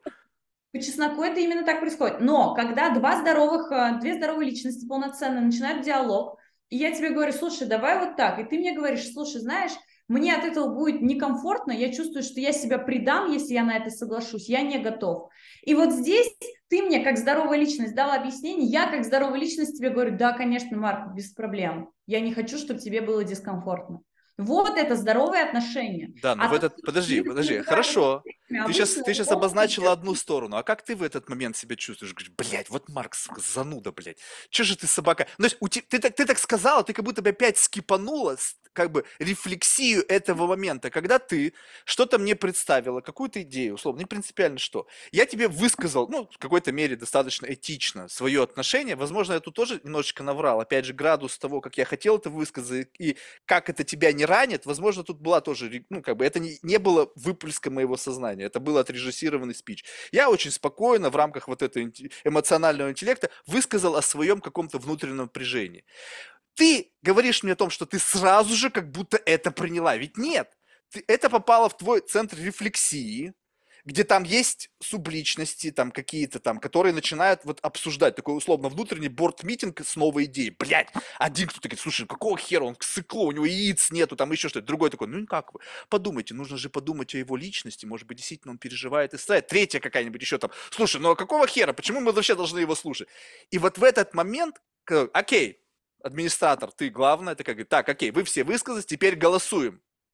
Согласиться с Марком и сказать, что ладно, мы понимаем, и мы принимаем такое решение, как бы гранта, твоя, твой вот этот, мы как бы зафиксировали это, мы как бы условно не то чтобы прогибаемся, но мы просто понимаем, что в нашей системе ценностей вот значимость этого конкретного решения по отношению к тем самым нашим отношениям, нашего будущего, то есть ты начинаешь взвешивать, делать аудит вот этого решения, насколько он важен в общей системе координат. И ты как говоришь, ну окей, он не столь значим, у нас на кону стоит больше, дай ему, дадим ему возможность, как бы, ну, вот в этой ситуации, как бы, пойдем его путем. И ты как будто бы этот момент, как бы, сразу же у тебя, вот ты пропустила вот это обсуждение внутреннее. А что если решением общего совета директоров твоей внутренней субличности приняли решение? Да пошел в жопу. Какой стати? Нет. Решения нет. И вот я тебе вроде бы только что высказал, что вот у меня тут может быть что-то там внутри, там, э, какая-то там внутренняя сука, начинает выйти, этот вой меня раздражает, и я не хочу с этим воем жить. Говоришь, ты знаешь, Марк, я тут как бы подумал, и как бы, ну, очень хочу тебе ну, как бы с полной любовью и эмпатией сказать, ты знаешь, как бы, ну, я понимаю твою боль, но мы будем делать именно так, потому что это выгоднее. Чем удовлетворять твою внутреннюю суку, нам выгоднее вот идти таким путем. И что в этот момент, как бы, ты как будто бы перебросила мяч на мою сторону, это пошло в центр моей рефлексии, там тоже условно какой-то борт-митинг, и такие, «А, кто-нибудь такой чувствительный, знаешь, такой, а такой какой-то, знаешь, такой, ну, не, ну, у нас же у всех мужиков есть какая-то внутренняя сука такая, да? И она такая, она, она меня не ценит, она там... И вот это вот всякое началось, вот это вот. Кто-то там мускулиный такой, да похуй, давай мы ее сломаем, блядь, мы же, блядь, обези, мы там можем все это сделать. И вот это вот, если мы так говорим, замаскированный такой, знаешь, файт, условно, ментальный такой спарринг, где два человека как бы очень непроницаемый с точки зрения эмоций, каскада, который бушуют внутри, такие очень такой, знаешь, как бы покер-фейс разговор. Ну ведь это не так. И в конечном итоге кто-то победит, кто-то проиграет. И будет, не будет там нулевой суммы, будет кто-то проигравший. Смотри. Вопрос, если ты не веришь в этот проигрыш и как бы начинаешь его нивелировать, когда нет, это не проигрыш, это как бы одно событие, проигранное, это ничего, не война, я в будущем наверстаю, или что-нибудь типа этого. А, вообще, в целом просто в отношениях всегда присутствует три элемента. Mm-hmm. Это мужчина, женщина и отношения. Понимаешь? Потому что когда строятся отношения, это не мужчина с женщиной друг друга они пытаются как-то изменить, а они вносят что-то в отношения. Это общий третий элемент, над которым они работают. Они работают не друг над другом, они работают над отношениями. И здесь вопрос стоит в чем? Если, допустим, просто за вопрос самой конкретной ситуации. Например, если у нас ситуация, я тебе говорю, Марк, знаешь, тебе не мешало бы похудеть. И ты такой, я не хочу, нахер мне это надо, да, как бы мне комфортно в этом теле. В этой ситуации я, как адекватный человек, должна сказать, это твое тело, окей, не хочешь, хорошо. Либо ты, э, я говорю, Марк, знаешь, я хотела бы, например, покрасить волосы. Ты говоришь, какого хера? Но в этой ситуации это мое, моя, это я личность. И я принимаю решение. И здесь, если я хочу, я это делаю. Но другой вопрос, допустим, э, общее отношение. Например, у нас есть какой-то общий дом, я хочу его продать, и ты говоришь, нет. Вот что происходит? Да вот этот спор возникает. Ты говоришь, знаешь, я не хотела бы продавать, потому что это дом моих родителей, он для меня важен. Я говорю, хорошо. Я принимаю твою позицию. Что происходит дальше? Следующий шаг, я уже со своей стороны говорю, знаешь, Марк, но мне бы хотелось новый дом, и меня это расстраивает, что мы не можем это сделать. Давай мы решим, что мы с этим будем делать. И ты уже со своей стороны, так как ты не можешь удовлетворить мою потребность продать конкретно этот дом, мы находим компромисс, а как сделать так, чтобы я тоже осталась довольна? Допустим, ты мне говоришь, слушай, ну давай мы заработаем и купим еще один дом. Вот в чем разница. То есть, когда ну касается Подожди еще лет 5-10. Ну, это уже не важно. То есть здесь идет компромисс. Когда вопрос касается конкретно тебя или меня, если я тебе говорю, тебе мешал ходить в спортзал, ты говоришь, я не хочу, то здесь какого хуя я должна расстраиваться? Это твоя жизнь. Я не имею права посягать на твою личность, понимаешь? То же самое касается меня. Но если это вопрос третьего звена, общего отношения, над чем работаем, то здесь должен быть находиться компромисс. Это и происходит партнерский разговор. Когда ты в бизнесе переговоры ведешь, ну ты же в любом случае добиваешься того, чтобы остались все довольны с партнером, чтобы не разойтись, либо вы расходитесь, понимаешь, потому что один недоволен. Вот в этом заключается идея, потому что люди думают, что отношения это только два человека, но нихуя. И что происходит? Почему отношения нездоровые? Потому что вместо того, чтобы работать над третьим элементом отношения, люди начинают работать друг над другом и пытаться изменить друг друга.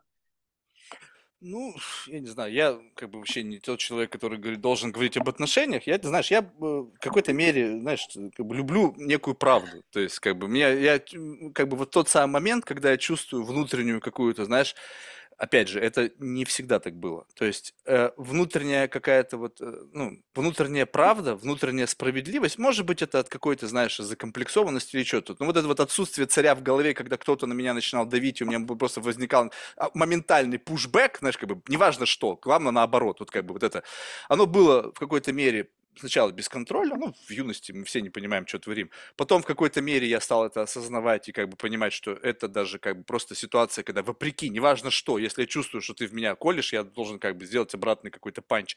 Вот, но в какой-то момент вот ты дальше начинаешь жить и говоришь, так, окей, то есть если этот баг, ну, условный баг внутри меня есть, то есть, что я могу сделать? Я могу сделать так, что я как-то, не знаю, там, в рамках там, какой-то терапии, я этот момент проработаю, уйду в корни этой проблемы, и, возможно, она перестанет существовать. Неизвестно, сколько на это потрачено будет времени, как бы, ну, хрен его знает, может получится, может нет. А с другой стороны, представь себе, что каждый баг, ну, это нечто органическое в тебе. Ну, то есть, как бы, вот это вот некая условная какая-то э, какая-то конфигурация психологического твоего какого-то архетипа, который вот так реагирует на все. И если я буду эту штуку в себе подавлять, то не факт, что вот этот внутренний гомеостаз не будет нарушен. Что как бы с точки зрения внешней валидации, возможно, и с точки зрения там психологов, какого-то среднего представления, это неправильно, это баг, его надо что-то с этим делать. Но если я говорю, окей, у меня этот баг есть, я его признаю, да, я буду следовать не как бы препятствовать этим багам, а буду просто жить в соответствии с тем самым внутренним набором правил, которые, возможно, по отношению к какому-то баге, но я буду жить, и в этот момент я не буду чувствовать, что я сам себя предаю. Я не буду чувствовать, что я воз, как бы возвысился над собой, я сломал себя, я воз, как бы, не знаю, за счет какого-то там personal development или там, что еще там люди там про себя говорят, я преодолел свои какие-то там внутренние конфликты или еще что-то. Не знаю, я как бы отпустил, говорю, ну, окей, я буду жить так. И это да, как сайд-эффекты этого, я столкнулся с каким-то набором проблем, кто-то там отказался от такой формы коммуникации и так далее. Но, блин, это так освобождает, и это так комфортно, что я не готов с этим бороться. Нафига мне это надо? Смотри, в психологии нет вообще, а, психология отрицает такие понятия, как бороться, подавлять, там, не знаю, а, ломать себя. Это Принимать, такие... а что, это не то же самое? Принимать это немножко другая история.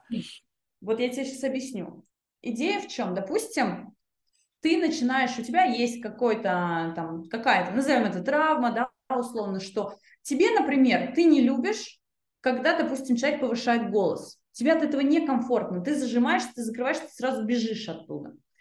И вот ты пошел, допустим, в терапию, ты это принял в себе. Ну, то есть мы не ломаем, мы не подавляем эту идею, что теперь я спокойно реагирую, когда люди вокруг кричат. Нет ты как бы принимаешь, что да, во мне есть эта штука, мне некомфортно, когда люди кричат.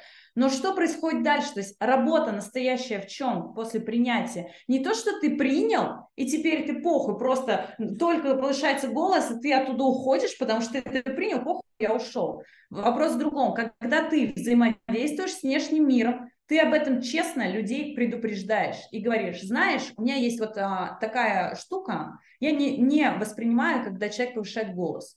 И ты даешь человеку другому выбор, он готов с этим, тебе это принимать, либо нет.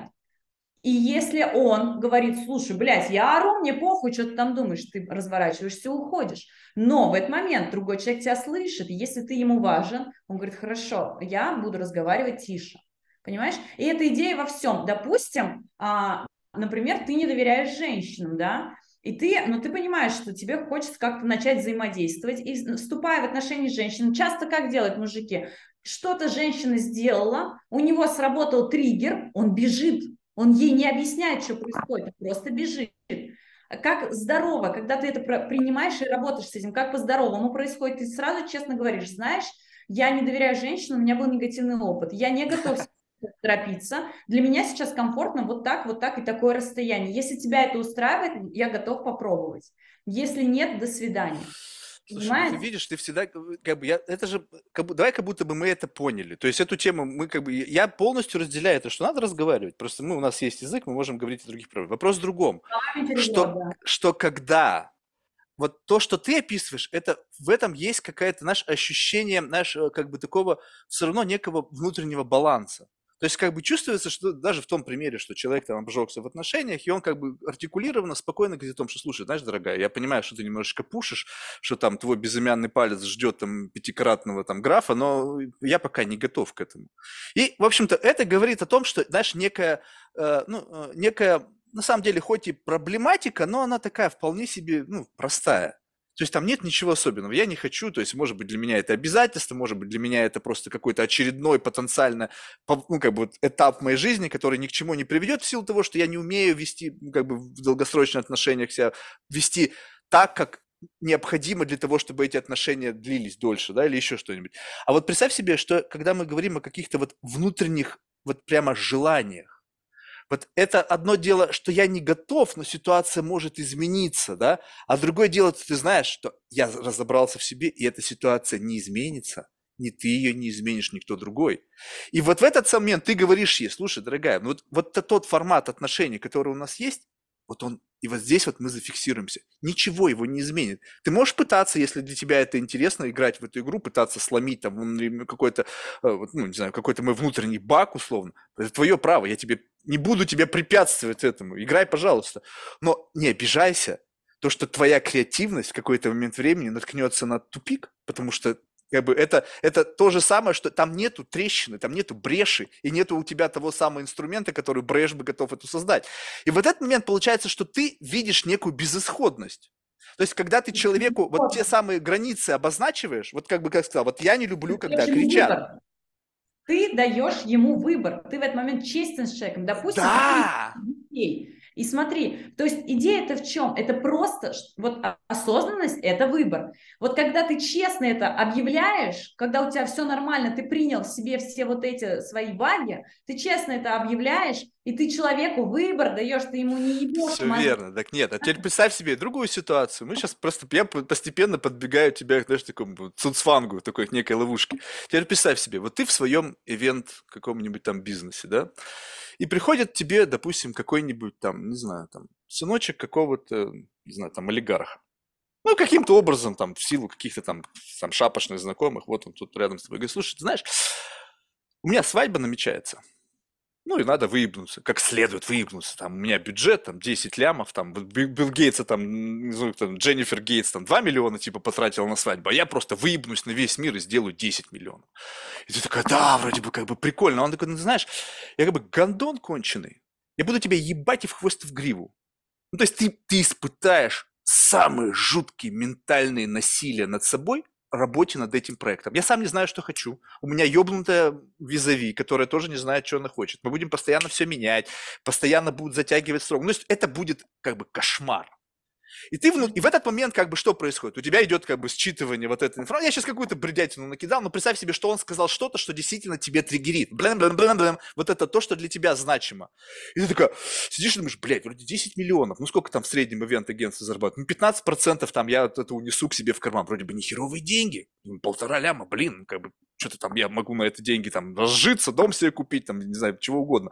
А с другой стороны, ты думаешь, блядь, ведь меня будут в мозг ебать и в хвост и в гриву. И как бы вот тут возникает некий как бы вот компромисс, да? А теперь представь себе, что ты внутри не компромиссно. Ты говоришь, знаешь что, чувак, чувак, как бы все прикольно, 10 лямов, конечно, здорово, я круто бы на этом обогатилась, но я не готова как бы в рамках моего вот этого внутреннего ментального аудита принять вот такое насилие над собой. И в этот момент, да, ты классно сказала, уходишь, такая вроде бы гордая, и потом такая сидишь, блядь, что я сделал? Это же полтора ляма, да похуй, ну ладно, что, что меня в жизни не, не хуесосили? Что, я до этого в жизни, блядь, никогда не сталкивалась, когда меня ебали в хвост и в гриву? Да блин, да я, пост... я только выбралась из этого говна, и вот я распирилась, тут распушилась такая, блядь, гордо.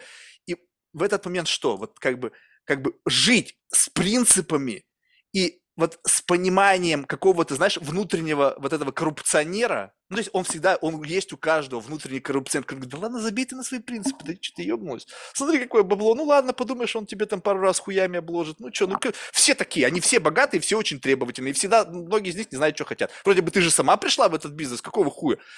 Но вот живя с этими принципами, ты понимаешь, что ты как бы смотришь на это, и это либо будет так, как я хочу, либо этого не будет вообще. И сколько в этот момент времени ты отсекаешь вот от себя потенциальных возможностей? Каждый раз. Нет, нет, нет.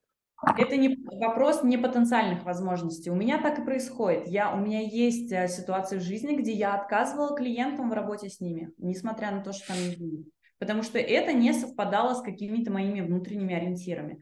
Здесь вопрос, опять-таки, выбора. Ты делаешь выбор.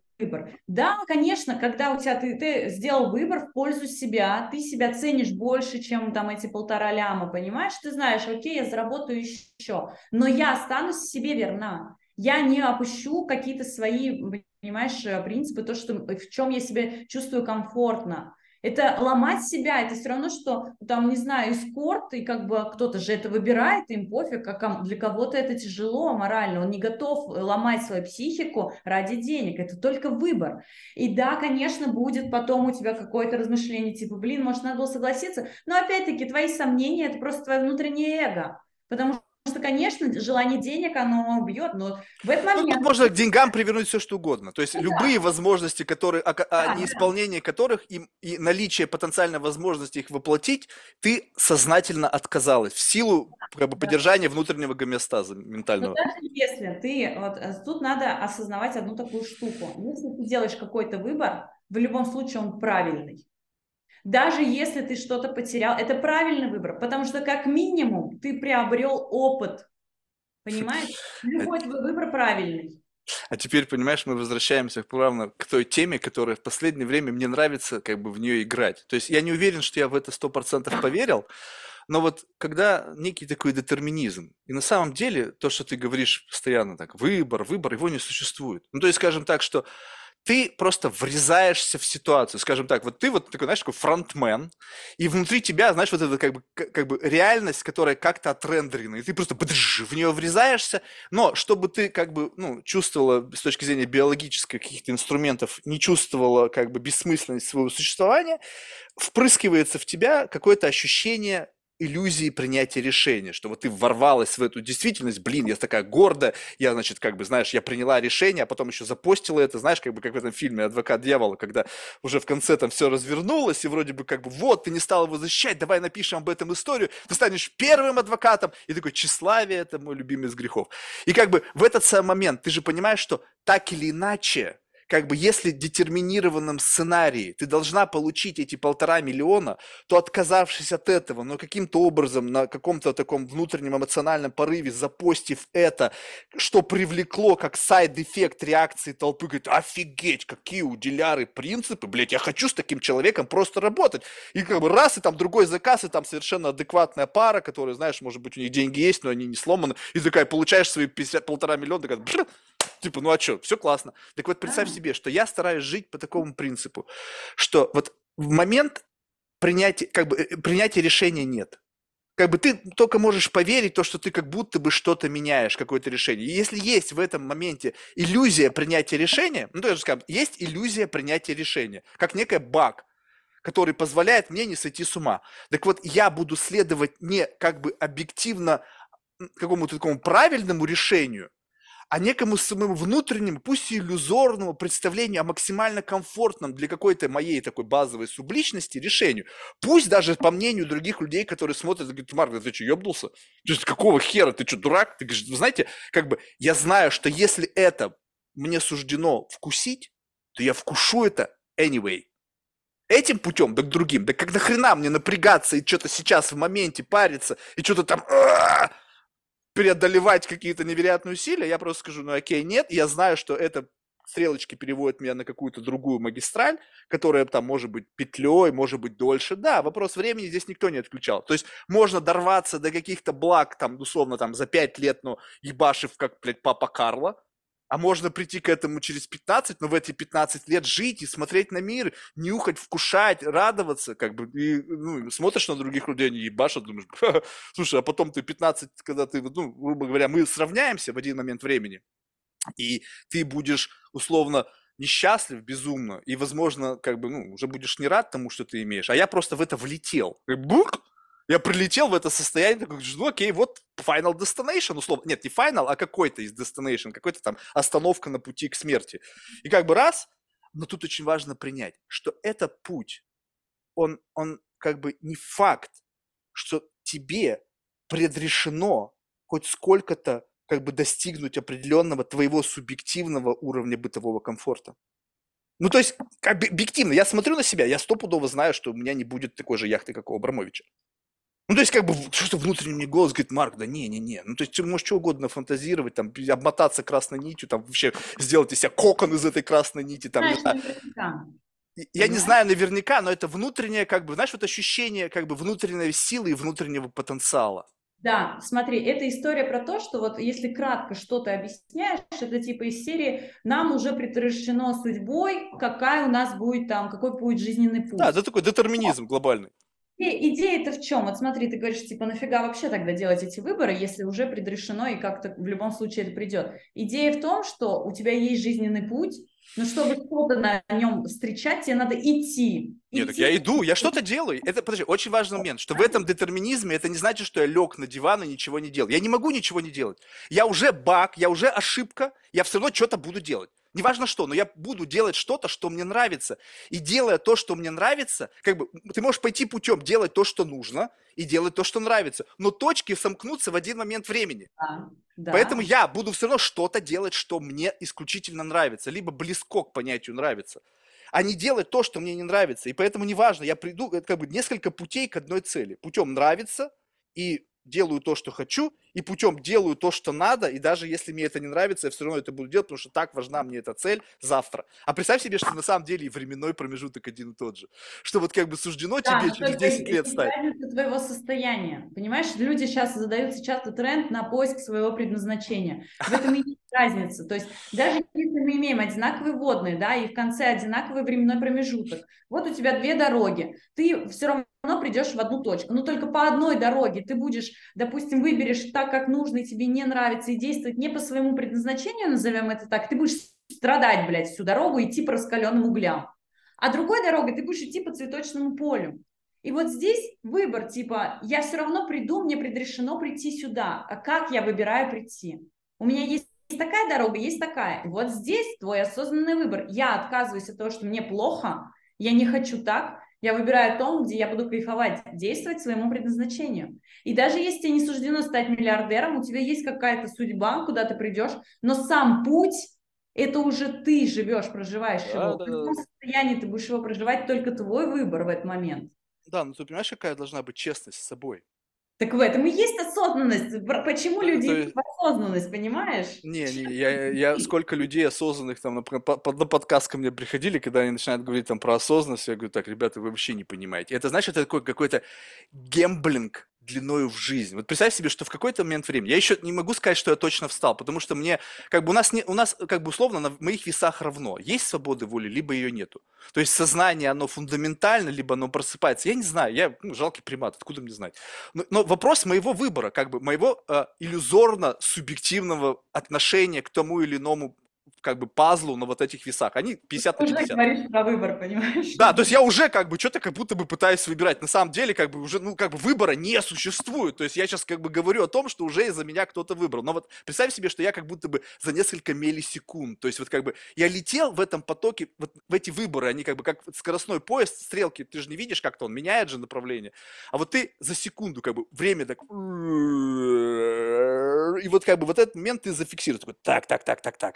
Как мне пойти по жизни? То есть пытаться грандить всю жизнь, что-то бороться, либо расслабиться. И ты понимаешь, что если ты как бы не уверен, и вдруг в какой-то момент выяснится, там, нейронаука там продвинется, Илон Маск там всем чипом напихивает и как-то оцифрует наше сознание, я кажется, что свобода воли была, и я должен быть рулевым и как бы управлять своим вот этим кораблем, там, автотранспортным средством, и сам выбирать вправо, лево, там, направо, там, снизить скорость, увеличить. И получается, что ты приходишь к концу своей жизни и получаешь такую такую плевуху, говоришь, ну что, блядь, чужак, чувачок, типа, ты же проебал свою жизнь. И вот к этому нужно быть готовым. И как будто бы мне кажется, что я вот этот, как бы поставил свою жизнь вот на это. Я не знаю, может быть, я, блядь, умру бомжом. Ну, то есть, как бы, проебу все, что у меня есть, там, не знаю, и хуй его знает, как бы, раз и, блядь, как бы, про свои лучшие годы, когда я был продуктивен, не знаю, силен, мозги еще более-менее работали, как бы просру на какое-то купание в каком-то таком очень субъективном удовольствии. То есть не то, что в лоботрясничестве, а просто как бы следуя своим этим. Мне нравится заниматься этим бизнесом, там, либо какими-то делами. Я это делаю, но опять же делаю как? Вот как только приходит барьер, когда мне это не нравится, я как бы стоп, не, дальше не пойду, потому что это уже насилие. И вот как бы постоянно вот в этих, и как бы прожив эту жизнь, и на смертном одре такой, блядь, ты проебал свою жизнь. Так знаешь, идея-то в чем? Идея в том, что ты же выбор не один раз в жизни делаешь. Ты его делаешь секундно. А это неправильно. Вот это вот и есть как раз такой, знаешь, вот, э, вот э, у нас сейчас все живут э, по принципу, знаешь, такого как бы ментальной проституции. Ну, то есть, как бы есть некие тренды, да, вот как бы, вот мы живем, вот идет вот череда вот каких-то трендов, взглядов, там, установок, там, ну, неважно на что, да, как бы ты как-то, люди постоянно пытаются быть инлайн с повесткой, потому что именно будучи инлайн с повесткой, тебя, это, это соци... социокультурная среда тебя бенефитит. Ну, то есть ты делаешь то, что нужно делать в рамках контекста, и как будто бы, знаешь, ты бежишь по этому пути, и там монетки капают как бы. Но только если ты соответствуешь правилам этого бега. Но это твой выбор, понимаешь? Тебе же не мешает а, выбрать другое. Либо тебе тоже так же не мешает, если ты выбрал своим путем двигаться, у тебя опять выбор, ты все равно опять выбираешь этот путь. Не-не-не, подожди, я, я же не об этом. Тут как бы давай немножечко с выбором как бы притормозим. Вопрос в том, что здесь не вопрос выбора, а вопрос как бы вот твоего как бы понимания вот понимание вообще того, что происходит. Вот ты вот продолжаешь бежать, неважно, там, осознанно, неосознанно, ты как бы выпрыгиваешь из своего вот условного какого-то биологического мешка и смотришь над собой, играющего в определенный жизненный сценарий. И говоришь, окей, я вот как бы сейчас делаю это, это, это, хм, это смешно, а вот это, мне кажется, умно, а вот это, кажется, бред, и это можно изменить. И как бы вот находясь как бы в жизнь в неком параллельном сценарии. То есть ты отпустила своего вот этого фронтмена идти по жизни, он будет что-то делать. Он будет постоянно гибашить, наступать на грабли, то есть он не может этого не делать. Так предрешено в его жизненном сценарии. Но в этот момент ты не всегда находишься в нем. Ты где-то вышел, он продолжает. Вот представь себе, что вот сейчас, условно, мы с тобой разговариваем, по сути, там, Диляра, которая там занимается бизнесом, у нее ивент-агентство, какие-то марафоны, она же на паузе сейчас. Но там все равно происходит работа. Кто-то читает твои посты, где-то ты уже сделала продажу, о которой еще сама не знала, или еще что-то. А в этот момент мы как бы, я тебя условно вытянул из этого состояния твоего вот этого условно какого-то движения по какому-то пути, и говорю, слушай, давай вот здесь постоим, посмотрим, что ты, как ты там идешь. И здесь время, его не существует. И нахождение в этом времени, когда ты как бы, я, мне здесь нравится, я здесь уже что-то могу делать. Но вопрос в том, что если ты как бы говоришь о том, что я вот так проживу свою жизнь в некой такой иллюзии, что не управляя своим аватаром, я приду к детерминированному концу, если не говорить о смерти. Смерть, она всех уравнивает, но именно в некому статусу кво до момента моей смерти. И представим себе, что чтобы достигнуть максимальной планки, ну, то есть максимального возможного, предосп... как бы вот учитывая твой какой-то внутренний потенциал, твой интеллектуальный потенциал, физический, там твои гены, еще что-то, ты можешь достигнуть вот такого уровня. Но ты должен быть сто процентов всегда внутри этого аватара. Ты должен судорожно сидеть за рулем, постоянно рулить, там перестраиваться, там обгонять кого-то, еще что-то. А может быть, неважно, ты можешь там не быть. И в конечном итоге мы все равно придем к одному пути. И вот в этот момент, что Выбор заключается в том, условный, отсутствующий, но иллюзорный, в том, что ты делаешь это один раз, ты не амбивалентен, ты не меняешься, ой, я сейчас так поживу, потом так поживу, так поживу, так поживу. Нет, однажды принимаешь решение, и это твой принцип, так же, как тот принцип, да, не, как бы я не буду работать с абьюзером за полтора ляма. Это, я приняла такое решение. Так почему ты думаешь, что в этот момент как бы ты можешь, как бы проехав там 3 километра, грубо говоря, находясь не в аватаре своем, да, сказать, нет, что-то не то, я поменяю. И ты так будешь бесконечно скакать, скакать туда-сюда, туда-сюда. И неизвестно, может быть, как бы, ну, это твоя детерминированная модель, но ты не поймешь в конечном итоге, а как оно было. Я вроде бы управляла, вроде нет, и что-то судорожно хваталась за руль, потом его отпускала, то управляет, то не управляет. Так ты реши уже сама, что ты хочешь. И вот как бы принцип, вот создать внутри себя, у меня так мало принципов, в жизни. То есть, ну, как беспринципная вот шлюха, реально. То есть, вот как угодно я мог в свое время, ну, как угодно я мог сыграть. Да, ты, ну, как, если мне нужно добиться цели, да я, блядь, кого угодно могу сыграть. Да хоть папу Карла, блядь, хоть какого-то маньяка, хоть там это мальчика. Не, ну это не принцип, это какая-то, знаешь, вот такая, как бы отсутствие некого я, который вот прямо наглядно тебя репрезентирует. Возможно, люди видящие, они вот эту вот как бы капельку меня вот видели во всех этих масках. А теперь представь себе, что ты создаешь принцип. Вот так и никак иначе. Как только ты хочешь вмешаться в процесс вот управления, ты говоришь, не-не-не, ты же принял это решение. И это то же самое. Ты начинаешь сидеть и думать, блядь, ведь полторашка была. Как бы, что ты взялся бы за руль, раз направо, там же был надпись написана, поедешь направо, получишь полторашку. Был написано, какого хуя ты поехал прямо? Почему твоя Тесла на автопилоте про- пропустила этот ну, поворот? Ты дальше, понимаешь, вот это опять мы возвращаемся просто Ты не выбрал, ты не взялся за руль.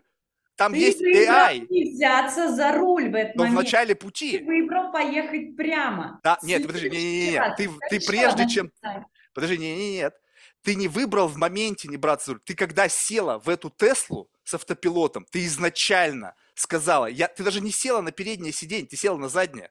И ты не пытаешься перелезть постоянно, ты говоришь, нет, все. Это последствия твоего выбора, ты несешь за них ответственность, понимаешь? Вот, вот. И вот здесь опять, смотри, ты выбрал сесть назад. Ты не за рулем. Это был твой выбор. Ты едешь, идут последствия твоего выбора. Ты их либо принимаешь, либо нет. И в этот момент ты говоришь себе, так, меня вот это последствия, они не устраивают. Что ты делаешь? Ты делаешь другой выбор. Ты выходишь из машины и говоришь, я сажусь за руль. Почему? Новый ты, выбор. Ты должен принять эти все последствия.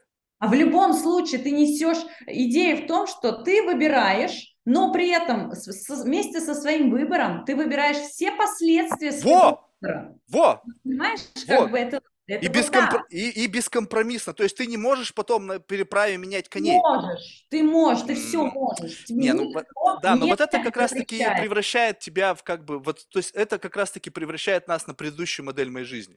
Когда я постоянно пытался изменить, то есть я вижу, что, ага, то есть можно себя изменить, можно себя согнуть, можно себя там как-то там поправить, передвинуть, и ты постоянно проживаешь, и как бы в этом то есть это как постоянно такой обскур, ты постоянно меняешься.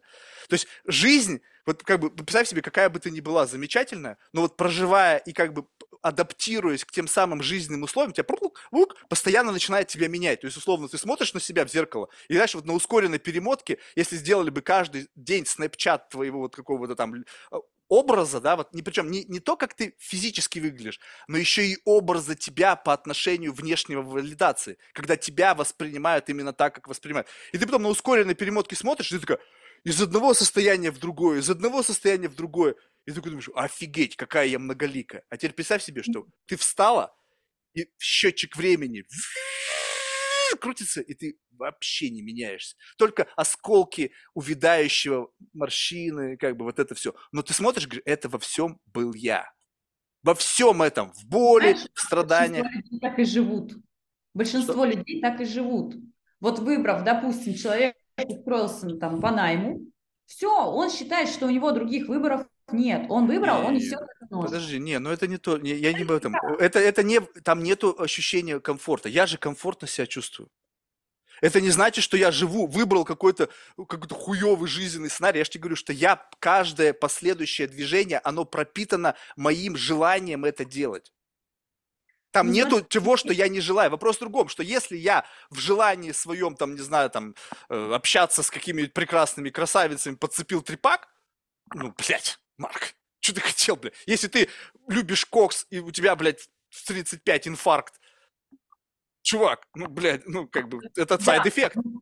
Помимо этого, ты же живешь а, в мире, и mm. если ты выбираешь для себя, я ничего не буду менять, я вот двигаюсь, мне тут кайфово, но мир тоже меняется. Вокруг тебя социум, который меняется. Это ты остаешься, но он на тебя влияет. Любая ситуация извне может заставить тебя начать делать другой выбор.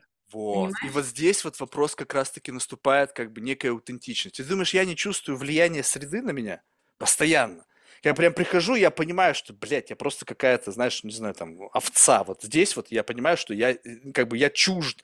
Я прям чувствую, что на мне либо мишень, либо я в клоунском костюме на, на, на бал- каком-нибудь бале. То есть не, не- вот именно это ощущение, которое как бы мне сигнализирует, слушай, ты же умеешь, ты же раньше мимикрировал, ты брык, осталось чуть-чуть сделать, и ты будешь как бы, ну, условно, понятно, что знающий отличит всегда овцу там, э, в- не знаю, там, волка в овечьей шкуре, но имеется в виду, что а, а, как бы это вопрос, а зачем мне это надо? То есть это общество готово меня принять только таким, каким они хотят меня видеть. А что, если я вот буду таким?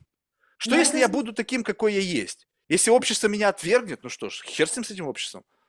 Но ты сейчас говоришь конкретно про других людей, но есть ведь другие факторы, влияющие на твои выборы. Например.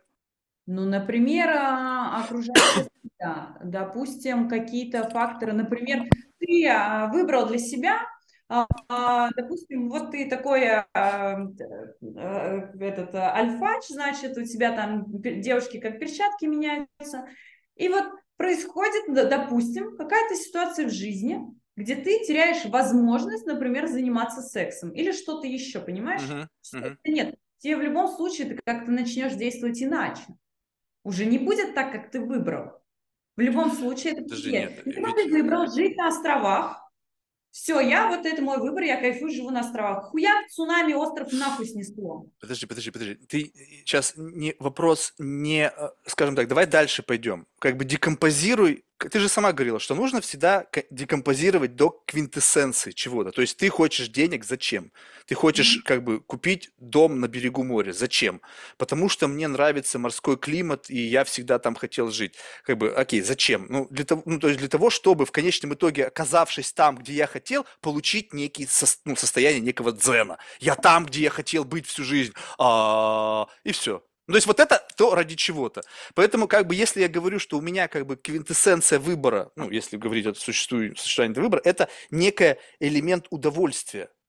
То есть если, а к удовольствию идут разные пути. Ну, то есть если я в конечном итоге каким-то образом у меня начнется там половая дисфункция, я должен буду найти способ дальше как бы продолжать получать то же самое удовольствие, ради чего я выбрал. То есть я движусь в сторону удовольствия, и неважно, какими путями я его получаю. Но в этот момент ты уже будешь другой. Это, В смысле ты другой. говоришь, Я буду точно такой же. ты только будешь просто способ получения удовольствия у меня будет идти другим способом. Вот, другим путем ты идешь к этому. э, к это я же иду, это я иду. Это то же самое, что ты пошла, допустим, в какой-нибудь любимый ресторан. Идешь по этой улице, которой ты всегда в ней выходил. Блин, лужа. Ну, я в дорогих там босоножках, ну, надо обойти. Ну, пошла, перешла улицу, обошла, пришла туда же. Что, ты изменилась как-то? Нет. Ты то же самое, ты просто достигла этой цели, идя другим путем. Ничего тебе не изменилось. Ты времени, может, больше потратила. Либо совершила какой-то круг, который ты, блин, не хотела совершать. Может быть, опоздала на свидание, и потом пришлось там оправдываться. Либо там какой-нибудь педантичный мужик, который сказал, ах ты, сука, ты опоздала на 30 секунд. Ну, есть, я не знаю. То есть, как-то это повлияет, возможно, на уткам. Но, воз- но так как я верю в любой ауткам, я ничего не могу изменить впереди. То есть он что-то произойдет. Каждый день что-то происходит. И вопрос того, что я не управляю этим ауткамом. Я не знаю вообще, что я сейчас говорю и какое будет следующее предложение. Я понятия не имею. Что сейчас вырвется из меня, да бог его знает. У меня есть какие-то такие небольшие рамки, чтобы, знаешь, тебя не обидеть, там еще что-то. Но они такие достаточно большие. Но в целом, внутри этих рамок, я хер его знает, я вообще не управляю собой. Что-то фиг его знает.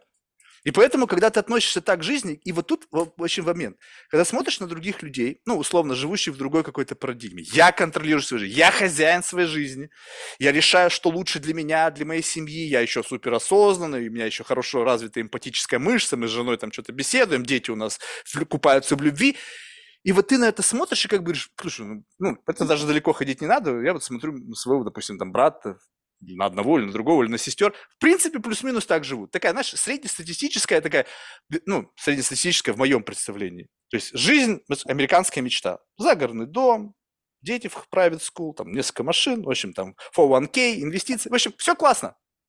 Многие бы хотели так жить. И даже, возможно, бы я бы хотел бы так жить, если бы я не был бы собой. Ну, То есть вот с какой-то ебнутостью внутри. Но ты смотришь на это, и ты понимаешь, что как бы, ну, блин, это такое ощущение, что это как бы не их жизнь вообще. Это как бы, знаешь, вот а, как бы они вот в том, в самом живут сценарии, который когда-то кто-то придумал, и они проживают это. Почему я об этом сужу? Потому что иногда кто-нибудь из них, там, поссорившись со своим визави или там еще каким-то образом приезжает ко мне, бухнут и говорит, слушай, Марк, я так тебе завидую. Я говорю, а, завидуешь, да? Когда приходит в себя, проходит похмелье, нет, надо, чтобы было вот так, вот так, вот так, вот так. Я говорю, слушай, ты помнишь, не так давно ты приезжал, сопли там на кулак наматывал, говорю, как я тебе завидую. Откуда в тебе это есть? То есть есть вот этот век, как бы капелька сожаления, которая прорывается сквозь вот эти фильтры как бы вот внутри, да, то есть вот это вот сожаление. И все мы живем вот с этим каким-то условно внутренним сожалением о некой возможности, которая могла бы быть, если бы мы, знаешь, если бы так бы там, если бы бабушка там был хуй, то бабушка была бы дедушкой, да. То есть вот, вот это вот ощущение. А теперь представь себе, что ты выключаешь этого. Не было этого, если бы. Это твоя жизнь. Это не твоя судьба, это ничего, это просто вот твой жизненный сценарий. И что бы ты там ни делал, какие бы решения ты там не принимал, какие бы ты там курсы и марафоны не проходил, ни хрена в ней не изменится. Сам факт, что ты пришел на марафон, уже было за пять шагов предопределено судьбой, ну, условно, неким детерминированным сценарием. И ты вот просто такой человек, как бы мы живем 8 миллиардов, есть какое-то количество людей, которые слушают там всякие семинары, проходят марафоны, их там какое-то энное количество процентном содержании. Кто-то на это смотрит, говорит, бред собачий. Кто-то смотрит, говорит, блин, я так же хочу. Ну, то есть вот мы и каждому вот это, в каждом сценарии ты проживаешь какой-то вот детерминированный твоему конкретному архетипу образ жизни. И все.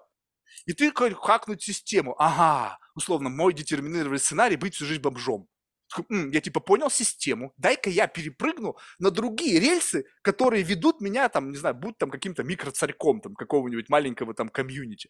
И ты такой типа, я туда прыгаю в этот, как бы, ну, якобы прыгаешь, да, но в тот момент, когда ты осознал, что ты попал на траекторию, которая чисто теоретически тебя прив... приведет к этому царьку, это изначало, что в какой-то момент времени ты просто рельсы твоего жизненного сценария повернулись, потому что изначально ты должен был им стать.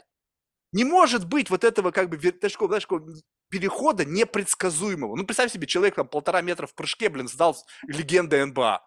Ну, блядь, ну не может такого быть. Ну, ни при каких раскладах, разве что только какого-нибудь там э, метаверсного NBA, а, где как бы не похер, кто ты есть, там на джойстике что-то прыгаешь и так далее.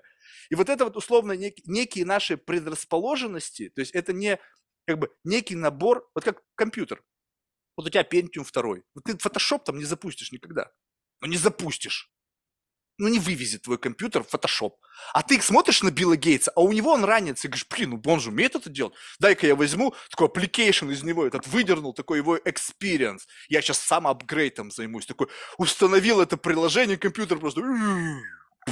И ты уже вообще ничего не можешь делать. Только лишь бы вот эта программка, которая криво-косо на тебе установилась, работала ты не в состоянии, тебе похер на жену, на детей, на все, и ты такой, а, я еле вывожу эту программу. Нафиг это надо? Ну, то есть, как бы, абсолютный бред.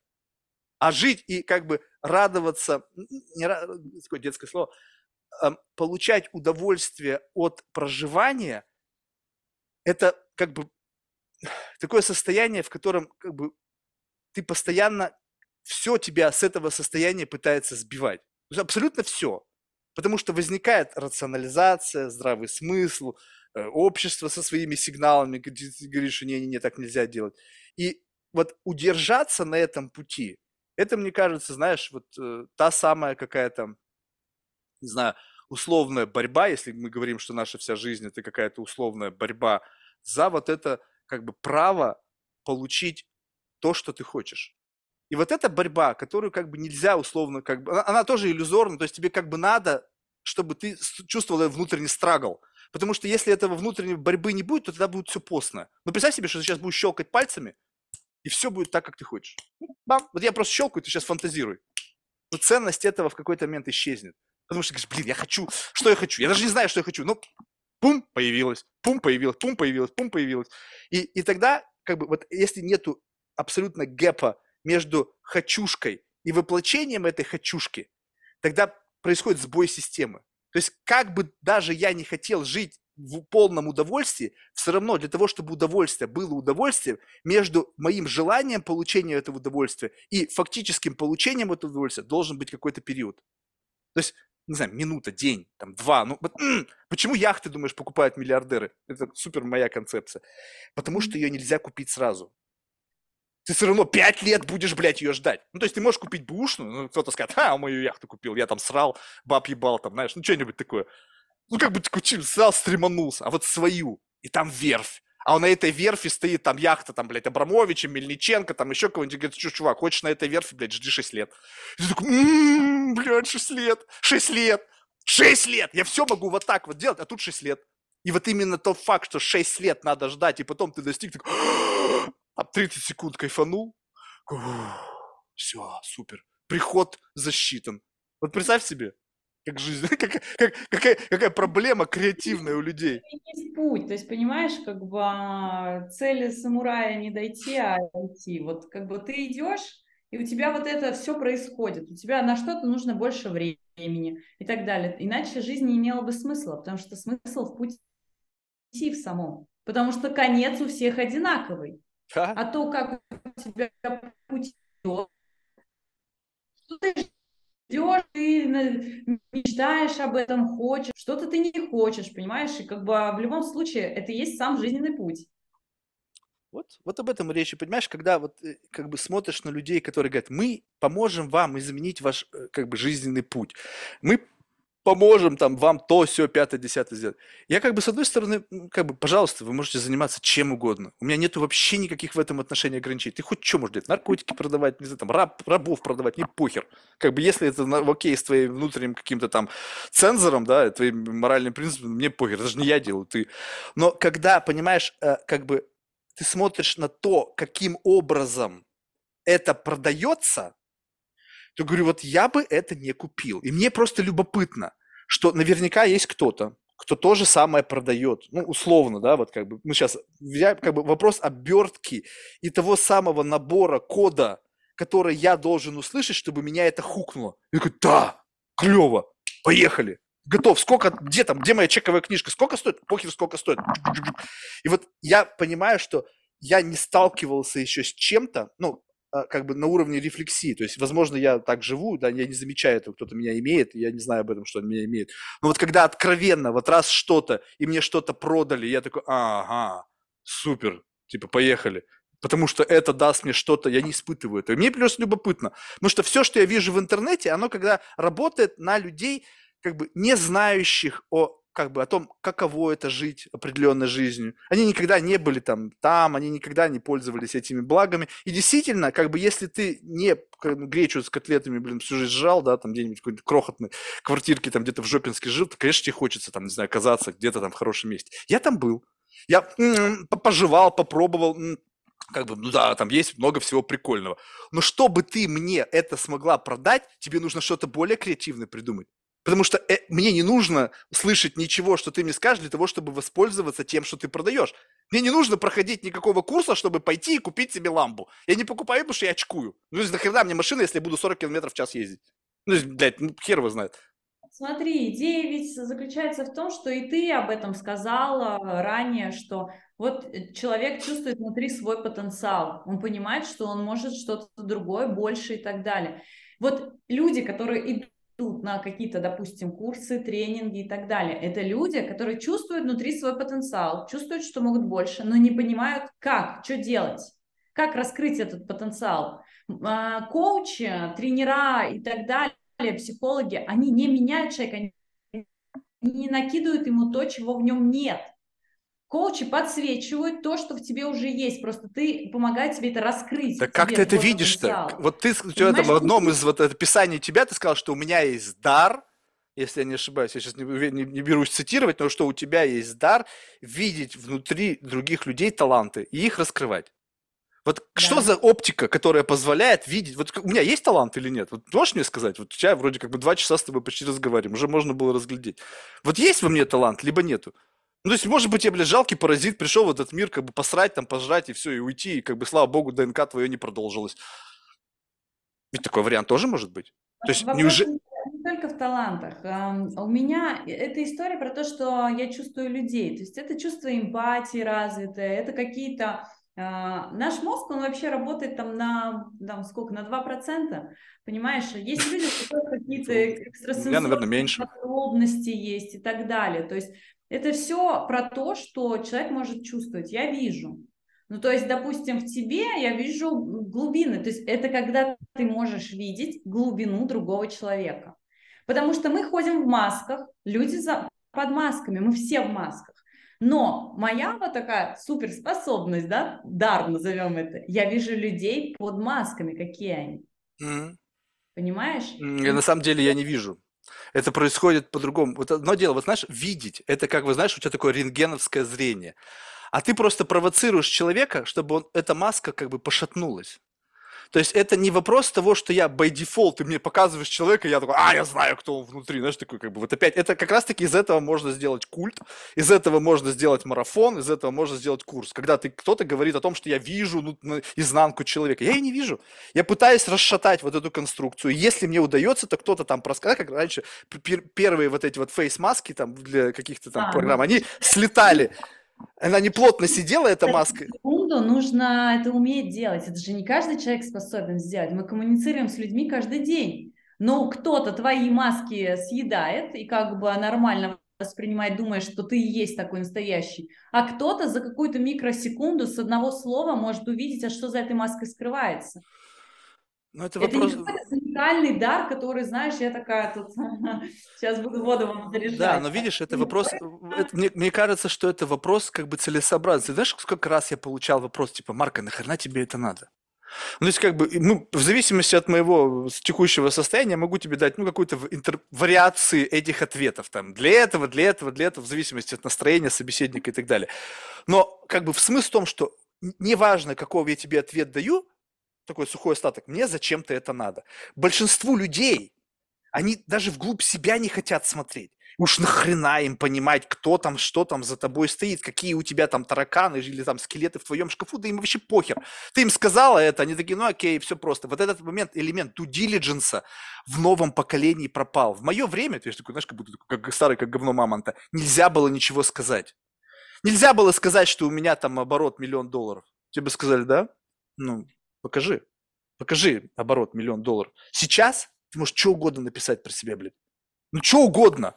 И как бы, как бы, и вот тут очень важный момент, что сейчас разговор даже не о тебе, а вот когда кто-то заявляет о каком-то уровне материального благополучия, скажем так, вот я обозначил свой уровень материального благополучия. И как бы как будто бы уровню каждого материального благополучия соответствует набор твоего как бы репрезентации проживания в этом уровне благополучия. И вот на основании того, что ты мне говоришь, что у тебя там доход, ну там не, не ты, а кто-то говорит, что я там зарабатываю 10 миллионов в год, и показываешь мне фишки, которые мне говорят, что на самом деле как бы десятью там даже не пахнет, только потому что что я знаю, как живет человек, имея 10 миллионов дохода. Причем живет человек, который там в 20-м поколении богат, либо который только вчера эти деньги получил. И вот на основании моего вот этого представления о том, как репрезентирует тебя человек с определенного слоя материального, я могу сделать вывод. Как бы чувак, ты full of shit. Ну, как бы ты, то, что ты показываешь, это не соответствует образу жизни человека, зарабатывающего 10 миллионов в год. Но 99% населения Земли, никогда не общавшись с этими людьми, не имеющие представления, каково это, они такие, да, красавчик, мы так же хотим. Через свою призму, через свой опыт. Мы же все через свою призму смотрим на мир. А если этого опыта нет? Вот именно, понимаешь? То есть это получается, что вот этом-то и есть фишка, что как бы цель жизни, даже если ты не, это не твой 100% experience. Ну, скажем так, есть first person experience, да, когда ты там сама жила, но если ты наблюдательно, если ты в состоянии хорошо как бы, ну, интегрироваться в определенный контекст и как бы извлекать вот это вот зерно вот этого как бы бытия на том или ином уровне, то тебя очень сложно обмануть. То есть, если в твоей голове есть набор, мне, я пример постоянно привожу, э, одна женщина, психолог, девушка, рассказывала мне о типа типах э, реакции женщин, на, которые приходят к ней как психологу, когда они расстаются с мужчиной. И там, значит, как бы, представь себе такие некие психотипы. Одна приходит, а, меня бросили там, блядь. Другая приходит, представляешь себе, блядь, меня бросили. Ну, то есть, как бы, не, не, как бы в полном не, не, не, не, не представляя, что это вообще могло когда-то произойти. Кто-то приходит, ты представляешь, как заебись? Меня бросили. У нас был принап, теперь как бы я по разводу получу бабло, вау, жизнь понесется и так далее. Получается, что если ты заложник одного майнсета, то, скажем так, вот я, допустим, меняемся местами, я та самая девушка, либо мужчина, которого бросил девушку, прихожу, а теперь представь себе, что эвент происходит, но в моей голове есть варианты того, как я хочу этот момент прожить. Я буду сейчас реветь и жалеть о том, что как это хуево. Либо я переменяю файл, который в моей голове помогает мне справиться с этой ситуацией, как бы как некий альтернативный способ проживания той или иной действительности, я говорю, слушай, ну так похуй, ну бросил и бросил, какая разница? И вот по отношению набора вот этих вот как бы э, неких снэпчатов реальности можно говорить о человеческом опыте. И, и вот этот опыт, он просто как бы очевидно мне говорит о том, насколько человек опытен. Потому что все, что мы репрезентуем, так или иначе говорит о нашем опыте. И, по-моему, ты залипла. Картинка. Не, все, вернулась. Да-да-да. Вот, понимаешь, о чем я? И когда, и как бы вот этот тот момент, что не, нельзя быть обманутыми. Вот это самое, мне кажется, худшее в жизни. То есть ты, ты вроде начинала с того, что как бы пофиг, как думают другие. Если ты я так хочу, то пофиг. Но вот это вот как бы самообман, он тебя выдаст, что это твоя психологическая реальность, которая с твоей как бы реальной картиной мира ничего общего не имеет. Да, можно жить, но представь себе, я очень часто привожу этот пример, когда ты можешь представить, каково быть, э, ну не знаю, там, женой там олигарха. И ты настолько хороша у тебя развита фантазия, что ты отрендерила этот мир. Ты сидишь и как бы медитируешь там условно невероятное количество калорий тратишь, чтобы вот этот рендерилась реальность, ты представляешь себя там где-нибудь, ну, там, не знаю, там, где-то в каких-то местах, там, не знаю, на яхте, там, не знаю, в дорогих отелях. Ты это представляешь, и если ты это достаточно хорошо представляешь, и, и ты забываешь о своей реальности, то, что сидишь в какой-то там сраном хруще где-то там в Подмосковье, то, в принципе, и никакой разницы нету, ты как бы там. Но куда проще быть внутри этого, ну, то есть, как бы проще относительно вот этой нагрузки на реальность. Ну, как бы представлять, что ты в Париже, либо быть в Париже. Понимаешь, разница? В принципе, если ты хороший фантазер, то как бы плюс-минус будет одно и то же. Вопрос количества энергии, которую ты тратишь на поддержание этой картинки. То есть тут тебе не нужно, потому что сенсорика сама тебе дает эту информацию. И в тот момент ты можешь дальше начинать творить.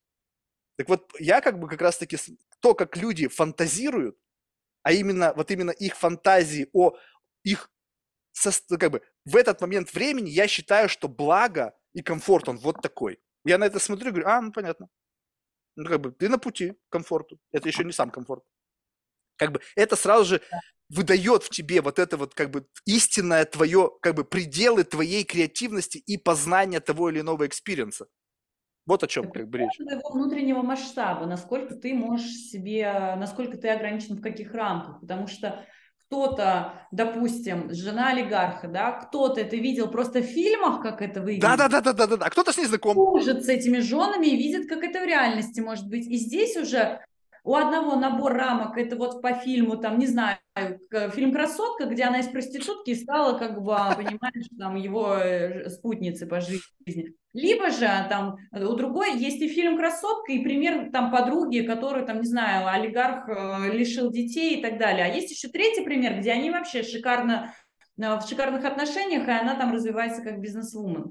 Просто, ну, э, это просто история про твоего масштаба. И как раз-таки та идея, которую ты говоришь, визуализировать, да, то есть вот почему многие Сейчас есть тренд на даже на отдельные курсы, марафоны, там, самопрограммирование, визуализация и так далее. На самом деле это как раз-таки штука, инструмент, который позволяет тебе немножко расширить твою коробочку вот эту и посмотреть по сторонам как это еще может быть? Потому что пока твоей коробочки хватает на жизнь в, в квартире съемной в Мухасранске, и ты другой жизни не знаешь. Но расширяя эту коробочку, начиная визуализировать, а как еще может быть, ты начинаешь видеть как минимум еще возможности в жизни, а как я могу вообще туда прийти? Нет, ты не, ты, ты не знаешь, как туда прийти, ты просто видишь эти места.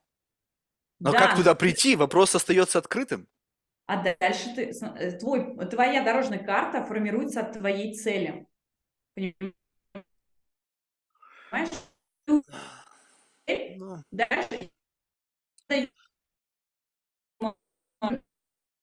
такую технику. Мы привыкли цель как ставить? Мы привыкли ставить цель «я хочу по приду». Я своим ученикам часто говорю сделать такую штуку, технику. Ты ставишь себе цель, например, «я хочу миллион рублей», но ты действуешь от обратного. А что я делал перед тем, как я получил 1 миллион рублей? Еще шаг назад. А что? Чтобы твой мозг понял реальную картину. Ты себе, потому что ты не знаешь, какой шаг должен быть прям. Ты себя воткнул в эту, в эту картинку, где у тебя есть этот миллион. А что ты делал вчера? А что ты да, делал за месяц это, до? Подожди, но ты как бы сейчас дома. говоришь об этом реверс-инжиниринге, но это представь себе то же самое, что делать реверс-инжиниринг какого-нибудь э, э, объекта там из космоса. Там инопланетяне прилетели, оставили летающую тарелку, которая там у нее антигравитационное поле, и вот сидят ведущие умы планеты и пытаются сделать реверс-инжиниринг. Нихуя у них не выйдет. Потому что абсолютно для них не знакома эта система координат. И поэтому, когда кто-то говорит, представь, что ты заработал миллион, а потом сделал шаг назад, потом еще назад, потом еще назад, и в какой-то момент, там, сделая 100 шагов назад, ты окажешься там, где ты сейчас есть, но ты теперь знаешь маршрут, и теперь иди вперед. Э, bullshit. Потому что не факт, что как бы ты вообще туда должен прийти. Вот это основная идея. С чего, блядь, все решили, что вам суждено заработать хотя бы миллион долларов? Ты посмотри, количество богатых людей в мире.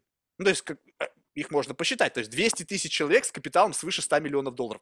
Блять, 200 тысяч человек. И, то есть из 8 миллиардов. Ну да, там какой-то более большой слой, который зарабатывает там пару миллионов в год, там может быть несколько сот тысяч, но 8 миллиардов, соответственно, каков процент? Что ж такое, если мы все готовы, мы знаем, как это сделать, мы все такие как бы хотим, все хотят денег. Ну, то есть не хотят денег только те, у кого их очень много, либо ебнутые, ну, то есть, как бы, либо там какие-то там, у них другая какой-то наркотик, они там подключены там к духам каким-то, там тоже что-то они черпают. Но, come on, если взять этого человека, я даже уже не раз говорил, я бы, знаешь, если бы повезло в жизни разбогатеть, я бы сделал бы foundation для коррумпирования вот этих людей, которые, знаешь, говорят, что деньги зло. Ну, или там какое-то говно. Знаешь, берешь какого-нибудь там священника и, блядь, как бы протаскиваешь его через все вот это преимущество денег, там, через самые какие-нибудь крутые вертепы, тусовки, рестораны по всему миру, и потом возвращаешь его на это место и говоришь, пока! И он такой, лучше бы я не знал. Все, и никакой там Будда ему не помог. Вот, ну, как бы, понимаешь, вот это все вопрос, как бы, нашего незнания. И когда люди говорят о том, что я Ой, потенциально... Зависло? Что-то периодически. То есть вопрос того, что люди а, говорят о том, что вам это доступно, это не факт. Ну, то есть ты должен принимать во внимание, что есть да. у тебя какой-то потенциал. мы вспоминаем, да, но смотри, мы вспоминаем, что цель жизни – сам путь. И интереснее жить, когда, допустим, ты говоришь, я хочу заработать миллион баксов, и хочу жить такой жизнью. И интересен сам путь, чем ты говоришь, ну не, мне миллион баксов никогда не заработать, поэтому я соглашусь на 100 тысяч рублей. Потому что ты ничего нового не делаешь, не экспериментируешь, понимаешь? Но даже если ты к концу своей жизни этот миллион баксов не заработаешь, ты прожил жизнь, у тебя путь интересный был, ты чё, к чему-то стремился, ты чего-то хотел, о чем-то мечтал, пробовал, ошибался, взлетал, падал. Сам путь был интересный. Чем ты себе изначально обрубаешь, что нет, я никогда не заработаю, вот не зарабатывали и не будем. Знаешь, это установка советская, типа, не, не были богатыми и нечего начинать. Ты понимаешь, вопрос вот в этом-то как раз и есть, что, понимаешь, для того, чтобы, вот, скажем так, есть определенный уровень гедонизма, ну, вот этого какого-то ощущения вот этого всего как бы, если вот это ощущение вот этого гедонизма есть, то как будто бы, вот если, то есть не может у тебя вот это вот, ну, как бы сложно себе представить, что ты родилась нищебродом, но у тебя изысканный вкус в вине. Вот это сигнал. Значит, то есть каким-то образом в рамках этой генетической лотереи тебе дали рецепторы, которые способны распознать там Петрюс 75 -го года что даже сами эти там толстосумы, которые покупают их на аукционах, они просто их бухают, говорят, а, нормальное вино. понятия, блядь, не имеют, что они пьют. Им слепой дегустации поссать туда можно, наверное, они не поймут. А, и это свидетельство того, что ты как будто бы готов к чему-то. И вот когда ты... И, и если ты готов, то потенциально деньги к тебе как бы условно... Они, потому что набор неких таких вот глубокой рефлексии, каких-то черт себя, они как бы свидетельствуют твоего потенциального, как бы, ну, твоего потенциала. То есть зачем? Зачем мне это дано, если у меня этого нету? Сказать, чувак, подожди, это будет. Это будет, и ты тогда этим воспользуешься. Вопрос в другом, что вот если ты в себе вот это разобрался, тогда вот этот некий элемент спокойствия. Почему? Потому что я так спокойный. Не потому что я, блядь, сейчас последний хуй без соли да. Я почему-то сейчас, если не буду работать, то я 20 лет как бы буду как, как сыр в масле кататься. Ну, просто ничего не делая. Вообще, в принципе, я уже отъебашил свое, и сейчас могу ничего не делать. Но, но смысл в том, что я предчувствую внутри себя что-то, чего как бы у меня еще пока нету, но для этого у меня есть внутри уже какая-то готовность. И вот об этом я говорю. И вот по ощущению вот этой готовности я понимаю, что я готов к чему-то, но не большему, чем как бы вот на пределах этого вот как бы какого-то некого лимита моих, моего э, как бы возможности моего получать удовольствие от этой жизни. И вот это возникает как бы некое чувство твоего ну, как бы внутреннего потенциала. Ты знаешь, что я вот на это способен, и это у меня есть к этому предпосылки, значит, этот гэп со временем закроется как-то автоматически. Я не знаю, я сам туда приду, даже сам не знаю того. Это как некий магнит, который меня тянет, потому что он говорит, слушай, у нас есть этот потенциал, ты должен... Я не знаю, я буду просто что-то там ковырять в носу, и каким-то образом на ТикТоке у меня будет там миллиард просмотров, потому что я козявки метаю меткой. И раз, и повело. Ну, то есть, как бы, потому что у меня был этот потенциал.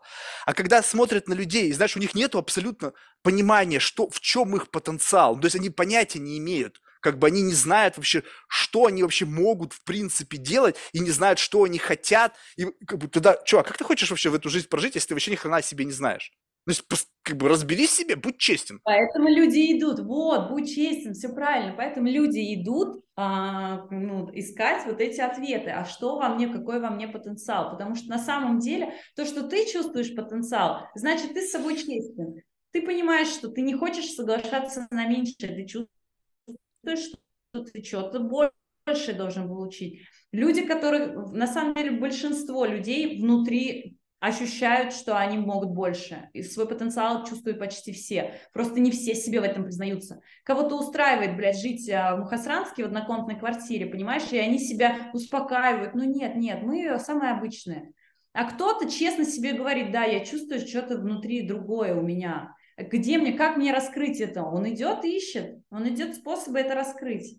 Вот тут очень важный момент, что не факт. Это честность самим собой. Понимаешь, но вот мы, да, но вот, вот тут вот честность-то как раз-таки не в этом заключается. Что представь себе, что сейчас идет такая массовая прям бомбардировка когда ты, сидя у себя там в Мухасранске, подключаясь к интернету, тебе со всех сторон говорят, посмотри, как можно жить, посмотри, каково, вот, э, какова жизнь за пределами Мухасранска, посмотри, вот, я жила тоже в Мухасранске. Изначально тебе было предопределено родиться в Мухасранске, а переехать, блядь, в Монако.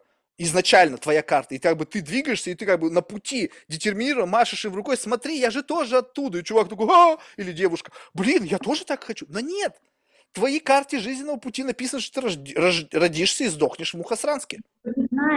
Но никто об этом не знает, что на самом деле тебе суждено. В этом и идея. Понимаешь, почему мы пробуем, экспериментируем, что-то делаем в этой жизни? Потому что если каждому при рождении выдавали карточку, вот твоя судьба, вот смотри, все, то да, можно было бы сказать, ну мне суждено Мухасранске, я даже пробовать не буду. Но мы же не знаем, что нам суждено. Поэтому в этом и заключается то, что ты говоришь, иллюзия выбора. Потому что по факту мы честно не знаем, что не нам знаем. суждено. И поэтому Абсолютно мы делаем нет. выборы и что. Да, но вот как бы вот этом идея. То, что если мы предоп... думаем о наличии некого предопределенного сценария, то как бы не делать того, что как бы приведет к нас к этому сценарию, мы не можем. То есть как бы это вот тот самый реверс инжиниринг, когда просто ты идешь к этой цели, не, не осознавая, что ты к ней идешь. Но в этот самый момент, если так оно сложилось, ты просто услышь меня, вот если твое тело, и ты сейчас делаешь ровно то, что ты как бы, тебе предопределено твоей судьбой, но ты сейчас в теле, как бы и ты делаешь, и ты как бы там находишься. А теперь представь себе, что если ты будешь это все равно делать вопреки всему, то зачем тебе 100% времени ментально находиться внутри этого процесса? И вот тут как будто бы на этом стыке рождается время дополнительное.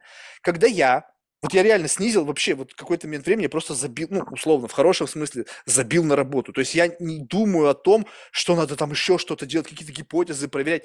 Просто приходит мысль, я ее реализую, и все. То есть я не провожу в процессе вдумания о, о процессе каком-то часы. Потому что это бессмысленно. Все равно ты можешь потратить 10 часов, и вдруг на какой-то момент придет идея. Она придет безотносительно. Просто нужно, условно, 10 часов, чтобы она пришла. Так зачем мне 10 часов вот так сидеть с умным видом, знаешь, когда я могу заниматься чем-то другим, и все равно через 10 часов эта идея ко мне придет ну, in the middle of something, условно, in the middle какой-нибудь там оргии прикольно, пойду запишу. Ну, то есть, понимаешь, оно как бы все равно произойдет. И вот если ты даешь свои... Это нужно просто в это поверить и, ну, в какой-то идее, чтобы на своей шкуре. Не с позиции кто-то тебе рассказал, а вот как бы расслабился, вот как бы, фух, окей, теперь я не управляю. Вот куда пошла вот это тело? Так, меня тянет пойти сегодня куда-то. Почему? Фиг его знает. То есть я как бы и туда идешь и пришел туда, так, меня тянет вот почему-то вот с этим человеком поговорить, иди туда. И в этот момент, как бы, как будто бы, вот как марионеткой тобой управляет этот, как бы, какой-то высокий там сценарий. Вот, но если ты каждый раз как бы говоришь, нет, это я иду, я иду, то есть это вопрос как бы контроля. То есть я контролирую это, я иду туда, зная зачем, но ведь ты не можешь знать. Ты сама сказала, что мы не знаем, что нас ждет впереди. Ты не можешь знать, принимая самое, на твой взгляд, гениальное решение в твоей жизни, куда тебе это решение придет. Может, это на штрафной круг приведет. Может быть, это тебя приведет в алкоголизм. Может быть, в наркоманию. Может, не знаю, там, в какое-нибудь лучшее место, где бы ты хотела оказаться. Ты не знаешь. Ты только предполагаешь, что, экстраполируя в будущее, что делая вот это, вот это и вот это, каким-то образом тебя приведет это сюда. Поэтому в начале нашего разговора я сказала, что любой твой выбор правильный. Что он ведет тебя в любом случае по твоему пути. Даже если ты делаешь что-то, что приносит какую-то ошибку, ты из этой ошибки, у тебя дорожка сворачивается в другое русло. Поэтому любой твой выбор правильный. И история, про которую ты говоришь, что через, не через ум, это как раз-таки то, а, как я как бы работаю с людьми. У меня история, я действую всегда по отклику внутреннему. Не так, как вот, вот здесь из ума, как правильно и анализирую. Если я почувствовала, есть отклик, даже если мне это кажется просто безумной идеей, я туда шагну. Но не все люди так умеют. Это история про соединение с собой, убрать белый шум вокруг и услышать, что внутри. Потому что внутри, если мы там говорим про душу, она уже знает, какой у тебя путь судьбы. И поэтому у тебя внутри отклик подталкивает. И поэтому, когда ты стоишь на Мухасранске в однокомнатной квартире, моешь посуду, и вдруг у тебя внутри идея «мне надо переехать в другой город», ты в этот момент, если ты с собой в коннекте, ты, действуя, ты придешь в новую точку. А если ты в этот момент заглушил идеями из мозга, потому что идеи в мозгу – это все, что нам накидано извне, обществом, семьей, родителями, вот так правильно, так правильно, вот так правильно. Ты включаешь мозг, все, ты похоронил, ты действуешь не по предназначению. Идея предназначения заключается в том, что ты внутри знаешь, что тебе, вот куда тебе идти. Просто надо себя услышать и действовать из отклика внутреннего, а не как правильно или навязанного социумом. И даже, знаешь... Поэтому то, что бы, ты говоришь, у тебя просто коннект с тобой. Тут, тут еще, знаешь, вот не надо действовать, а как бы вот ты просто как бы отпускаешь, то есть оно само за тебя все сделает. То есть в этом-то как бы идея, что одно дело ты услышала, да, но если ты услышала, ну тут дальше рефлексия. Надо слушать, не надо слушать. Рацио включилась, не-не-не, какая-то там bullshit. А вопрос в том, что если тебя там нету, слушателя, который может быть обижен, который может быть трусом. Если ты в этот момент, администратор, находится вне и смотрит за другими людьми, путешествует по каким-то другим психологическим реальностям, условно, я пришел к тебе в гости, слушай, пусти меня, тук-тук-тук, свою психологическую реальность, мне просто интересно. Да, я сегодня там погуляю, Марк там что-то будет делать. В этот момент нету того, кто может тебя обломать. Нету того, кто в состоянии сказать нет, наложить вето на твое какой-то импульс. И получается так, что чем чаще ты, наоборот, выпрыгиваешь в состоянии условно бессознательного, То есть, как бы контрпродуктивно звучит, что не как бы осознанность, все фокусируются на осознанности, а просто наоборот, выходя из состояния условно бессознательного проживания в жизни, твой внутренний компас, он ведет тебя туда, куда тебе надо прийти, совершенно органически. То есть, не вмешиваясь в процесс, ты создаешь лучшее для себя, нежели бесконечное вмешательство в этот процесс. Ну, вот такое ну, какое-то странное. Я с тобой согласна. Единственное, что термин «выпрыгиваешь из себя», мне он не очень близок, потому что как раз-таки я считаю, что мы живем, как раз-таки вот наш аватар, а мы где-то, блядь, витаем в облаках. А, это, это одна из граней этого. Мне кажется... Это... То есть я... это лучше запрыгнуть внутрь, ограничить себя вокруг, внутрь запрыгнуть и так и себя услышать внутри, а, а что происходит? А да, но это как будто бы втор, как бы вторая стадия. Вот представь себе, что первая стадия, ты же, как бы вот, большинство людей рождается, живет и умирает, не приходя в сознание. Ну, то есть вот сон длиной в жизнь. И там что-то происходит, какой-то страгл. Да. То, что ты описываешь, это как бы ты проснулась. Ты да. проснулась, и теперь ты остро все чувствуешь. Ага, так, так, так, так. Такая как бы на эксайтменте. Такой, а, потому что ты смотришь, все спят. Говоришь, о, ребята, я вас сейчас научу, как проснуться. Условно разрабатываются какие-то методологии, как разбудить. Вот прямо. У меня недавно был подкаст, и пытался чувака, ну, как бы условно разбудить. Я не какой-то гуру. Ну, просто мне, я накуренный был, правда. И знаешь, и мне казалось, что он в таком, знаешь, как бы в, в хрустальном саркофаге, как, знаешь, это из, э, как бы, про красавицу спящую, там, которая там в каком-то стих... Да. И вот я взял этот саркофаг, и вот внутри его болтаю, он там пум-пум-пум-пум-пум, и вообще не просыпается. То есть, ну, понятно, что я не умею это делать, но не принципиально. Но смысл в том, ну, представь себе, вот сколько ты условно в этом состоянии, условно проснувшись, находишься, если как бы вспомнить эвент, когда ты была, Диляр, жила какую-то жизнь, спя, по сути. И вдруг произошло какой-то набор событий, который тебя каким-то образом пробудил. Вот когда это с точки зрения времени произошло? Слушай, с точки зрения времени это года три назад. Вот, стоп, на этом даже все. Теперь представь себе, что через еще, условно, три, ну, может быть, я не знаю, у каждого свое, тебе просто наскучит находиться там. Там будет все по полочкам. Ты разберешься во всех своих там травмах, своих гештальтах незакрытых. То есть, как бы ты будешь смотреть на свои чертоги разума, если ты честна с собой, ты будешь знать всех своих демонов, ты будешь их скармливать, ты будешь, не знаю, с ними там играть, выводить их наружу, и какой-то момент тебе наскучит находиться там, вот в этом состоянии. И как бы это не вопрос выпрыгивания снова в сон, это вопрос выпрыгивания куда-то вне тебя, в твой мир, когда я пришел к тебе, ты проснулась, я проснулся, где мы находимся? Мы находимся с тобой какой-то, ты в условно, э, как бы есть реальность субъективно, есть твоя психологическая реальность, есть моя реальность, мой как бы контекст, в котором я нахожу, и моя психологическая реальность. И это как вот, как вот ну, два таких атачмента, то есть твой мир внутри какого-то мира вокруг тебя. Я говорю, слушай, а давай мы вот наши два мира совместим, и просто посмотрим, что мы вот в этом общем мире можем сделать.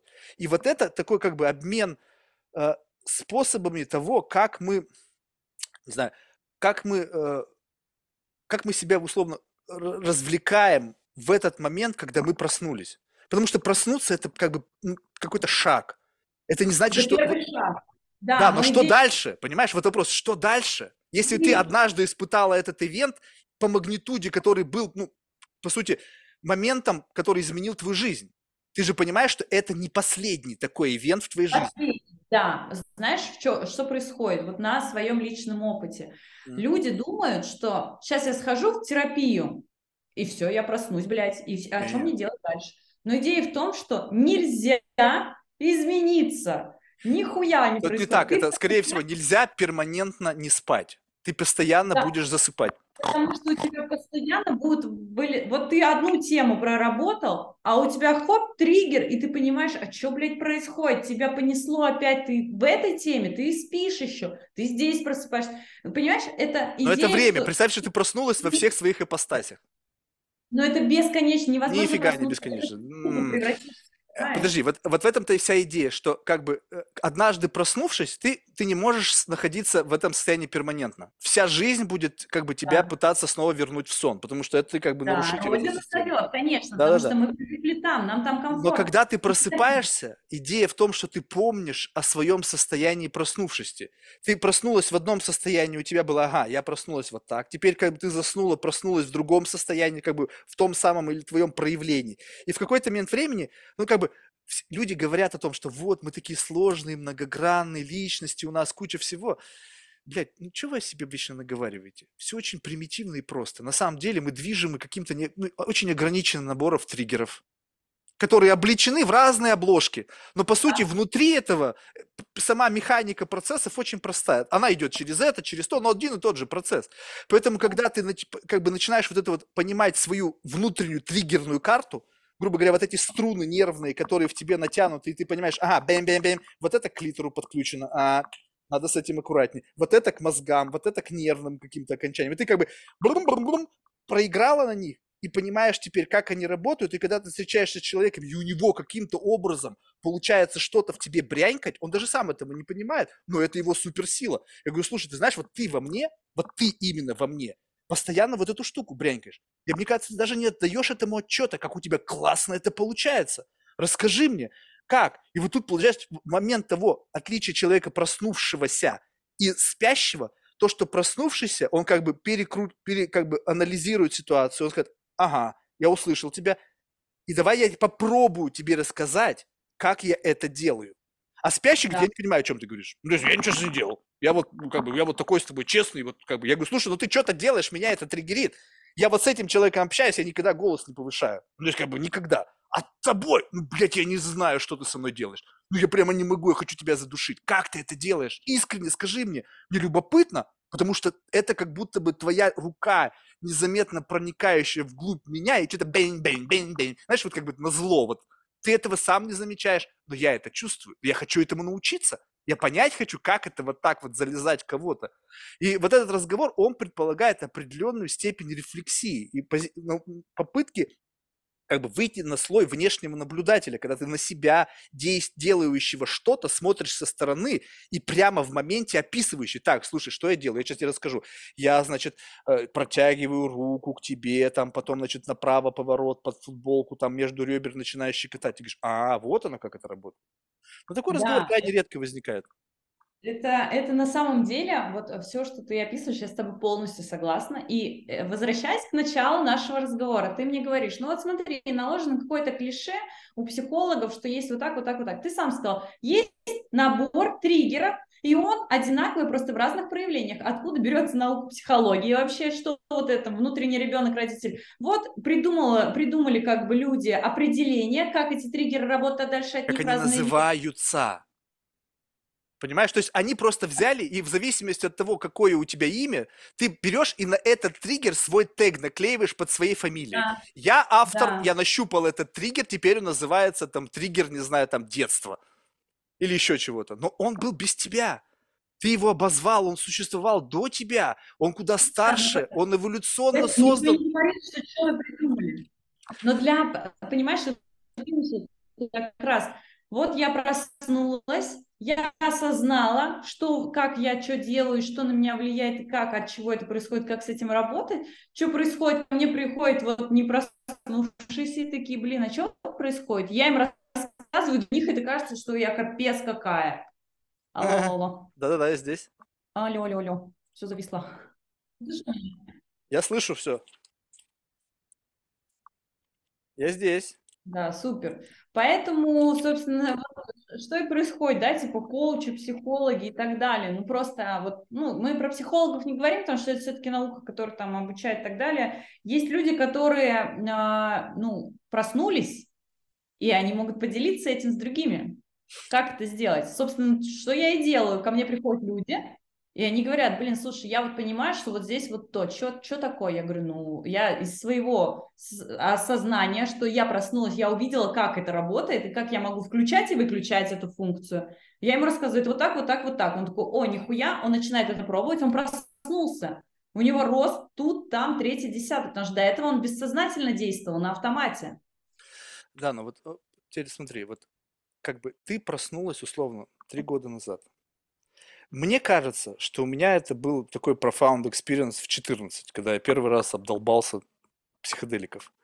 И получается, по количеству времени в состоянии то просыпания, то засыпания, я не могу сказать, что с 14 лет я все каждый день не спал. То есть, безусловно, я засыпал, может быть, годами спал. Ты потом вспоминал об этом и такой, ой, блин, офигеть. У меня такое с друзьями бывает, когда ты знаешь, вот ты не виделся с ними там много лет, и как бы вот он снова каким-то образом попадает тебе в орбиту, и как бы вы попадаете в тот самый контекст, в ту самую беседу, которая в состоянии привести в это состояние проснувшести. У вас там есть центр ясности, понятные инструменты опоры, вот эти вот понятийный аппарат, референция общий.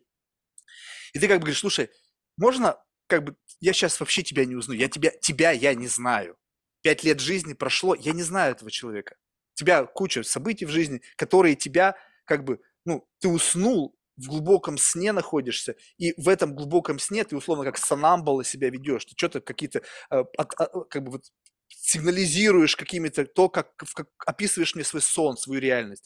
И говоришь, не-не-не, я Марка не хочу, и ты как бы насильно его туда как бы затягиваешь, и человек, переходя в эту фазу, говорит, как бы, блядь, ты представляешь себе, пять лет во сне, как бы вот эти время пролетело, и также я могу о себе сказать, что я заснул. И вот как бы в этот самый момент как бы очень важно, вот я, я, у меня нету методологии.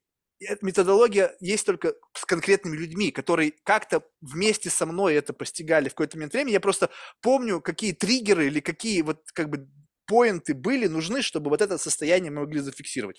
С новым человеком я вообще понятия не имею, как это сделать. Потому что ну, совершенно непонятно, то есть я ему могу рассказать о том каком-то понятии сне, да, там еще что-то, он скажет, Марта, что ебнутый? Ну, что ты сожрал, блин? Хорош там грибы жрать и курить там, ну, то есть ты что-то гонишь. И как бы, ну окей, но представь себе, что я не гоню. Вот этот как бы leap of faith, вот этот прыжок веры в то, что как бы, неважно, ты с этой штукой потом что угодно можешь делать. Ты можешь просто прочувствовать эту эмоцию и сразу же про нее забыть. Не-не, слишком энергозатратно, либо неинтересно, мне не нравится флейвор этого. Многие люди так и говорят. Ты знаешь, я понял эту идею, но мне она не нравится. Просто, ну, как бы мне как бы вот это, она чужда. Мне более приятно фокусироваться на этом, нежели вот как бы быть в состоянии такой некой ошарашенности, когда настолько ты как бы вот эту анализируешь все происходящее с позиции сплю, не сплю, сплю, не сплю. Вот по всему, на все, что ты смотришь, это просто энергозатратно. Так вот, интересно, когда люди в состоянии описать, вот, допустим, недавно я услышал офигительную струну, которая, оказывается, в нас есть, опыт священного трепета.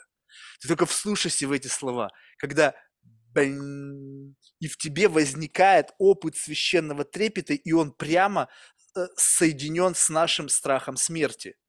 Как бы и мы как бы вот это вот состояние, которое помогает нам справиться со страхом смерти, как некий эволюционный механизм, чтобы мы просто не ебнулись умом. Потому что если ты боишься страха смерти, ты в какой-то момент можешь оказаться в такой как бы ступоре.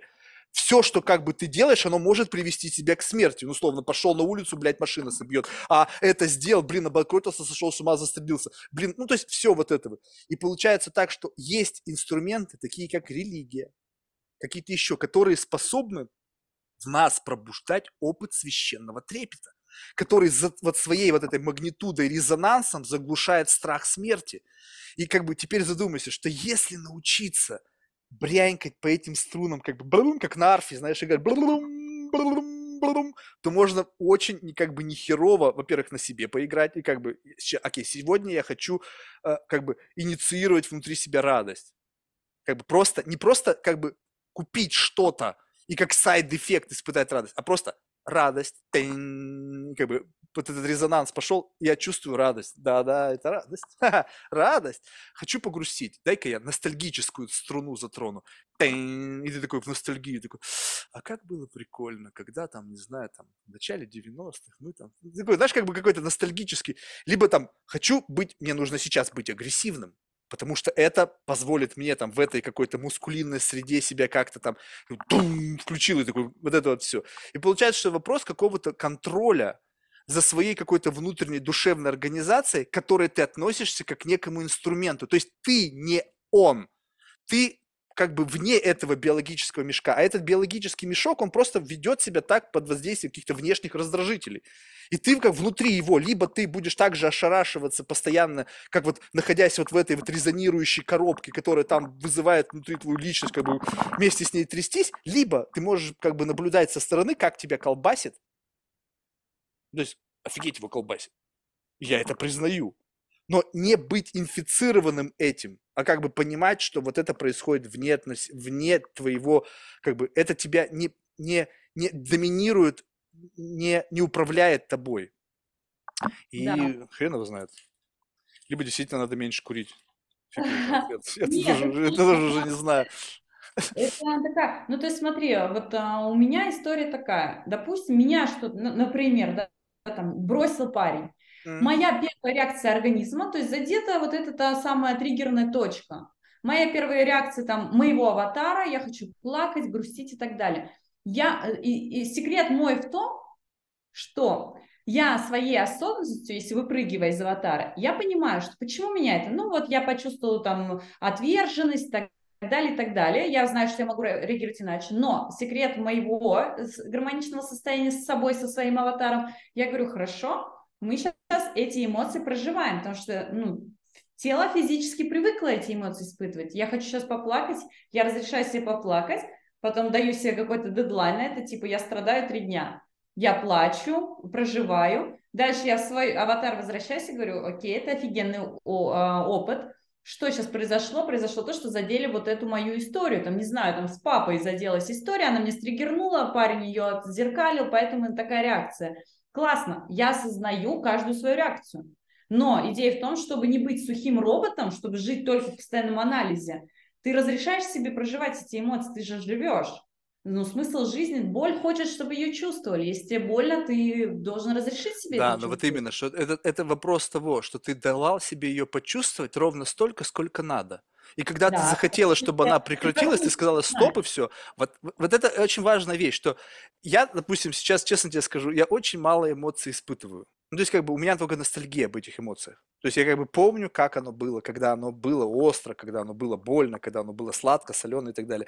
И поэтому приходится себя как бы заставлять как бы вот впрыгивать в какой-то такой условный контекст, в котором чисто теоретически я могу испытать эту эмоцию. И тут креативность как бы она очень важна, потому что не каждая ситуация способна в тебе возбудить эту ту или иную эмоцию. А если она и возникает, то не факт, что магнитуды достаточно, чтобы получить от этого удовлетворение. Ну, скажем так, ну, блин, ну что, ну ладно, очередная там какая-нибудь безделушка ну, неинтересно. Ну, то есть, как бы не вставляет. И когда ты становишься заложником вот этой системы координат, где есть как бы эмоция и есть некая планка, которую ты когда-то задела, и все, что ниже нее, она как бы не, не, ну, неинтересна. То есть, поэтому к, к теме к кофе, что если ты однажды испытала кайф от кофе, то чтобы снова испытать тот самый первый кайф от кофе, у меня история с кофе очень такая, вот мы то сходимся, то расходимся, то есть я два месяца не пью кофе, потом ты начинаешь его пить, и тебя действительно колбасит. Ну, то есть, как бы, что-то происходит, потому что ты, как бы, от, забываешь, что такое кофеин, вот этот от наркотика, как бы немножечко отдаляешься, потом снова ты его презентуешь своему телу, ты что-то чувствуешь. То есть, как бы, такая депривация, да, когда, говорит, надо выходить из зоны комфорта. Но это с, с молекулами, потому что молекулы перестают работать. А вот с эмоциями ты, ты не можешь себя окунуть в говно, чтобы потом почувствовать, как классно быть не в говне потому что это как бы контрпродуктивно. Я всю жизнь пытался выбраться из говна, зачем мне себя кунать в говно? И поэтому каждый раз, что касается эмоций, ты как бы хочешь увеличить магнитуду, то есть такой внутри вот этого эмоционального какого-то слоя, неважно, привязанного к той или иному событию, ты пытаешься как бы увеличить магнитуду этого события. И это пипец как сложно.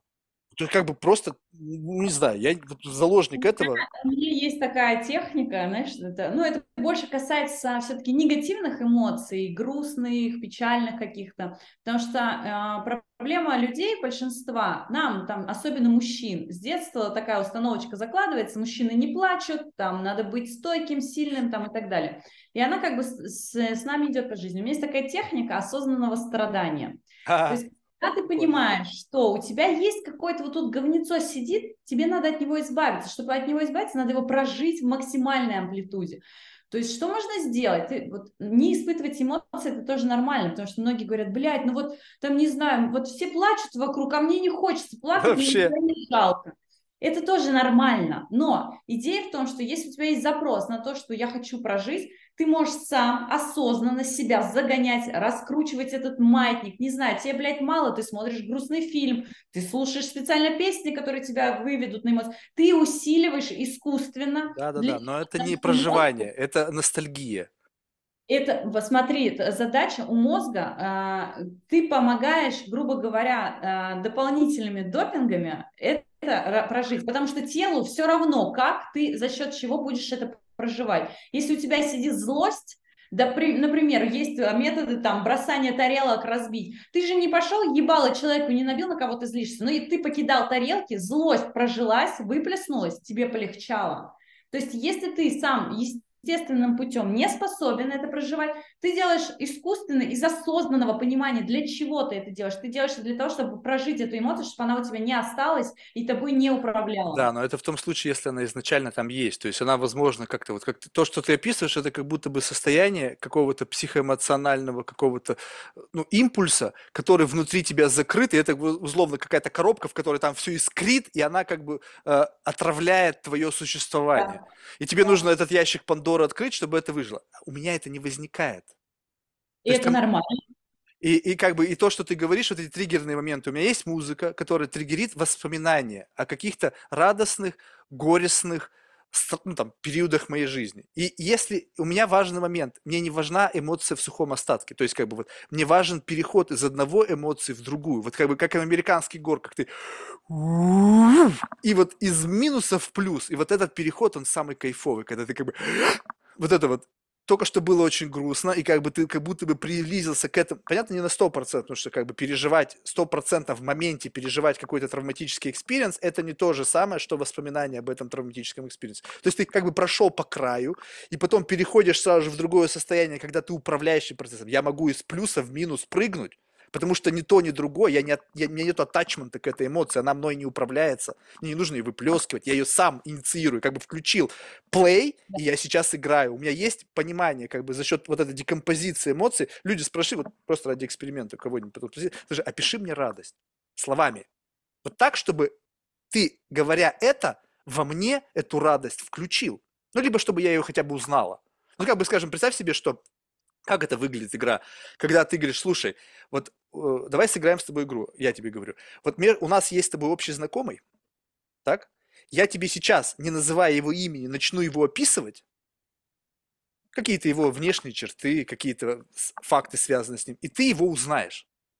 Но я не буду, как бы, знаешь, сразу в лоб тебе заряжать такие простые истины, а именно, как бы, скажу о чем-то, как бы, издалека, чтобы ты, как бы, притянуть к тебе это состояние, как бы, знаешь, вот это вот постепенно, постепенно вытягивая тебя на это состояние, как бы, знаешь, такое, как бы, некое такое, как это называется, тизер, ну, как бы, дразнение.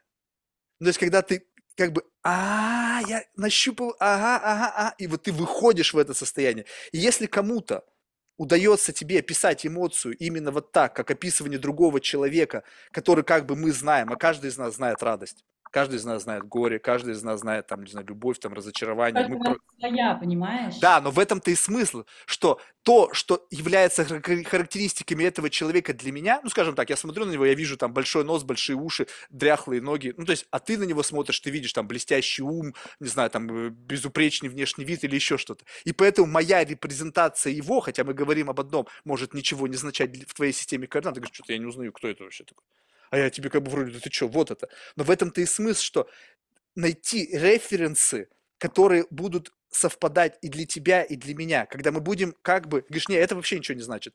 Ты говоришь, давай другие примеры. Я начинаю, ага, ну давай вот, вот, вот это. Ты такая, а вот тут что-то есть. Давай дальше продолжай. Ты, я как бы дальше, дальше двигаюсь в направлении, когда как бы горячо-холодно. Горячо-холодно, горячо-холодно. И если человеку удается описать свою эмоцию какую-либо, издалека, не сходу. Потому что если, так сказать, вот эта эмоция, которая вызывает слезы, ну, как бы тут тоже можно двумя путями пойти. Бывает радость слезы вызывает, да? Как бы, ну, у тебя уже два варианта ответа. Здесь ты приписываешь эмоциям а, описание словами. Но... Все слова. Все, весь Смотри. наш мир слова. Смотри, а для каждого там радость, это кому-то ты описываешь, вот ребенок бежит к тебе на ручке и улыбается. Для одного это будет радость, Для другого кому-то похуй на детей. Он скажет, и чё? Радость, смотри, вообще любая эмоция, чувство, оно может передаваться через твое бытие. Да, но ты Понимаешь? Но это не просто получаешь... Да, но Это в не этом-то и все и смысл.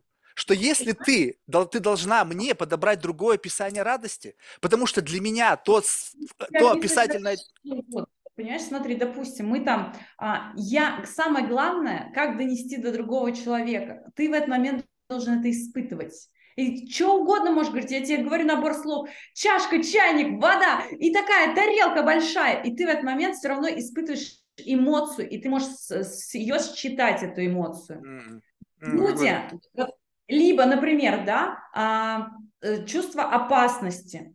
Вот кто-то скажет, не знаю, там, а, пистолет, там, а, маска какая-нибудь, еще что-то. Это просто набор слов. Значение словам люди сами при- придают. Но, допустим, будет стоять чувак, и он сделает такой взгляд, и ты прям чувствуешь, вот есть вот это чувство, знаешь, что мы чувствуем, что что-то, блядь, не то. Слушай, не, ну вот просто... это чувство, потому я- что я человек понял. бытие это доносит. Да, но если ты человек, который зарабатывает тем, что ты с людьми им что-то пересказываешь, то ты должна научиться пересказывать так, чтобы люди понимали, о чем идет речь. Не просто перечислять какие-то там теги, которые ассоциированы с этим, а включить в тебе страх. Не глазами, не пистолетом, а как бы вот зажечь внутри эту эмоцию. Потому что как ты иначе человека разбудишь? Ты должна ему объяснить, каково быть проснувшимся. Вот а- объяснить Да, ему, чтобы он понял, что он про- там очутился. Потому что если ты не знаешь, каково быть там, то как ты поймешь, там ты или нет? Ну, то есть, как вот ты познаешь вот это вот само, в саморазвитии, что ты сколько-то саморазвилась? Вот где вот эта граница, что ты вот еще недоразвитая, а вот ты уже саморазвилась? Что-то переменяется какой-то стейт? И понимаешь, у меня есть понимание, что типа невозможно прокачаться на 100%. Ты все время прокачиваешься. Ну, это понятно, но вот это именно смена стейта дает тебе основание, что вообще хоть что-то происходит. Ну, то есть, как бы, вот когда мы сейчас... Есть понятные какие-то внешние атрибутики, там, скажем, ты зарабатывает там 5 миллионов или 10, как бы, ну, просто, вроде как-то я... Понятно, что что-то произошло, что позволило мне изменить уровень моего благосостояния. Но вот это что-то произошло, как-то сложилось, это говорит о неком очень низком уровне рефлексии. Ты не понимаешь, что произошло. Возможно, просто произошло то, что должно было произойти. Ты довольно происходящим, нахрена об этом думать? А интересно, вот там. То есть расскажи мне о том, что конкретно происходит.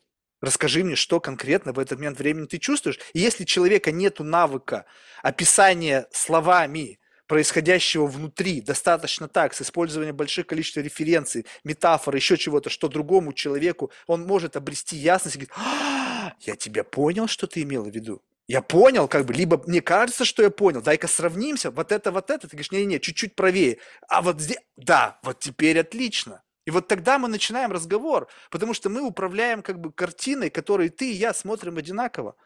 Вот как бы, и тут, э, когда человек, неважно кто угодно, как только там какой-то заявляющий о себе, как там великого гуру, там в чем-то, там, не знаю, не принципиально в чем, говорит, это невозможно объяснить словами, я говорю, «Э, ты не знаешь, ты это не видел. Я могу все объяснить словами, что я видел.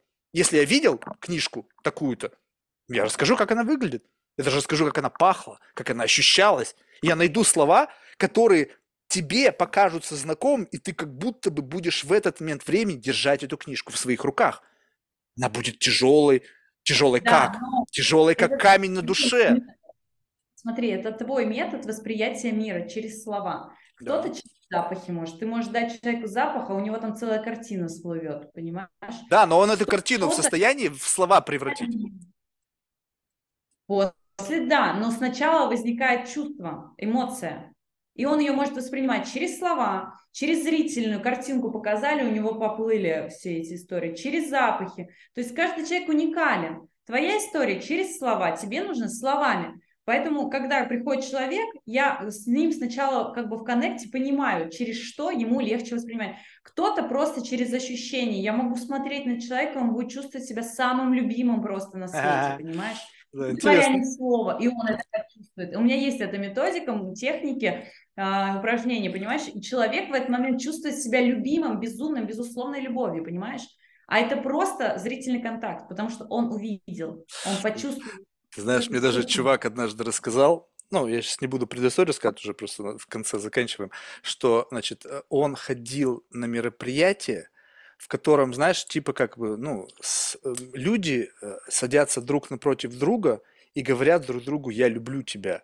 И, в общем, в зависимости от того, как они это делают, ты либо веришь, либо нет. Ну, то есть, как бы, и люди, по сути, по сути, за счет много вот этой проработки, много итерационного подхода, они как бы учатся это говорить так, чтобы люди тебе верили. Ну, ну, ты же сама понимаешь, что если это некая мышца, которую можно тренировать, то что этот навык дает? Теперь, в принципе, если я обладаю этим навыком, я беру и говорю кому-то, что я его люблю, и он в это верит.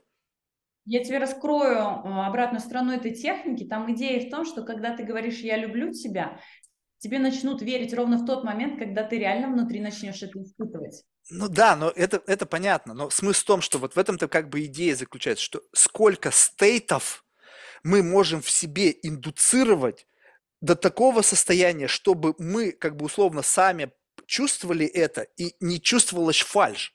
Да. Но если ты в состоянии, как бы нажимая на play, и теперь во мне заиграла любовь, и это мой осознанный, я хочу включить любовь, чпок, и, и, и я как бы сам в это поверил, у мое face impressions, оно подыграло, то есть мы не контролируем ми- мимикой, она реагирует на наше внутреннее состояние. То есть если я в состоянии, но я должен понимать этот процесс, то есть я должен его декомпозировать, я должен знать каждый элемент этого состояния, чтобы включить его, и другой человек это увидел и не увидел фальши. А чтобы это сделать, ну, лично в моей системе координат, ты должен его декомпозировать на слова. Должен быть каждый элемент быть понятен, что это. Это больно, это приятно, как больно, как приятно, насколько сильно, что это вообще, как это звучит, а как это внутри отзывается, отзывается в душе, в яйцах, в животе, где это, у кого как, как это. То есть вот это вот... Поэтому, поэтому в психологии, в прокачке, там, в личностном росте, в тренингах, в коучинге есть различное количество методик, подходящие каждому человеку. Тебе через одну методику, чтобы ты почувствовал это чувство, зафиксировал, вот оно, и мог его включать потом, потому что ты знаешь, как это. Для, для другого это другая методика будет, как он это чувство ощутит, чтобы он зафиксировал и знает. И возвращаясь к началу нашего разговора, я тебе сказала такую фразу «счастье – это выбор». Вот эта история про то, ты почувствовал один раз счастье, ты знаешь, что когда ты осознанный, ты можешь выбрать его, включить и резко стать счастливым и искренне, и испытывать это счастье внутри. Но это не совсем искренность. Это просто ты знаешь, что такое счастье. И я сейчас хочу включить саундтрек с счастья. Он, он играет, и ты действительно чувствуешь некое состояние, но это не значит, что это перманентное. Если ты включишь счастье на репит, то через день, через два, через месяц от этого блевать тебе будет уже казаться. Поэтому вот вопрос такого как бы включения разных мелодий. Одно включило счастье, потом обязательно что-то горечь, потом какую-то там excitement, и тогда за счет вот этого бесконечного как бы перебора ты не присыщаешься ни к чему. Но когда ты начинаешь включать одно и то же очень часто, как бы, как бы условно пара- паразитируя на этой штуке, в какой-то момент эта кнопка перестанет работать. И ты такая, ну да, здесь раньше было счастье, а сейчас нету. Да, да, мне надо новую концепцию это счастья. набор разных эмоций, понимаешь? В этом и прикол, что если ты будешь постоянно счастлив 24 на 7, это либо ты либо ты долбоеб. Ну, как? Да-да-да.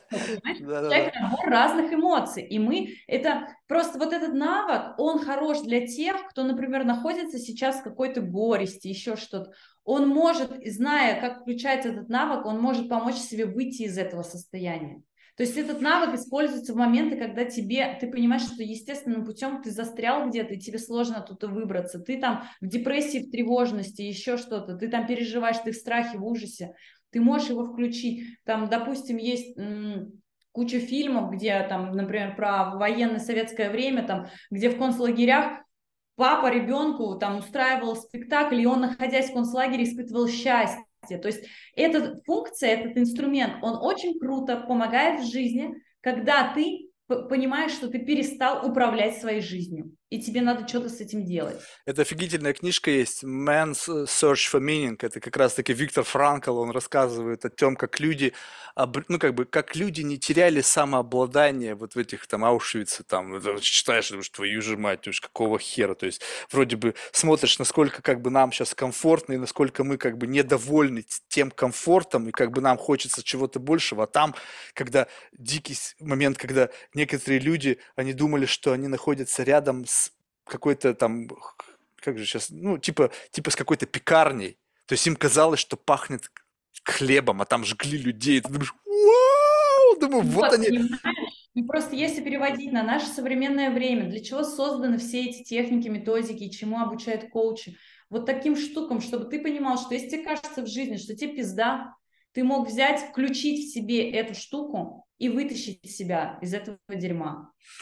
Ну, как бы я понял, то есть ты больше как бы говоришь о некой такой терапевтической функции этого, а, а я говорю уже об этом как такой, знаешь, абьюзере. Ну, то есть как бы для меня уже нету смысла терапевтии, потому что там у меня нету проблем, нет запроса. То есть все многие, кто мне говорят, там, Марк, ты просто у тебя нет запроса, поэтому как бы тебе не, не нужен коуч, тебе не... Ну, может быть и нужен, но я не могу сформулировать запрос, у меня его нет, и как бы другие люди тоже не видят этого запроса. То есть я, я это абьюзю исключительно для как бы вот опять, ну, какого-то, возможно, нарцисс удовлетворяя свои какие-то нарциссические настроения. Смотри, я могу радоваться, я могу грустить, я могу быть деспотом, я каким угодно могу быть, то есть мне похуй.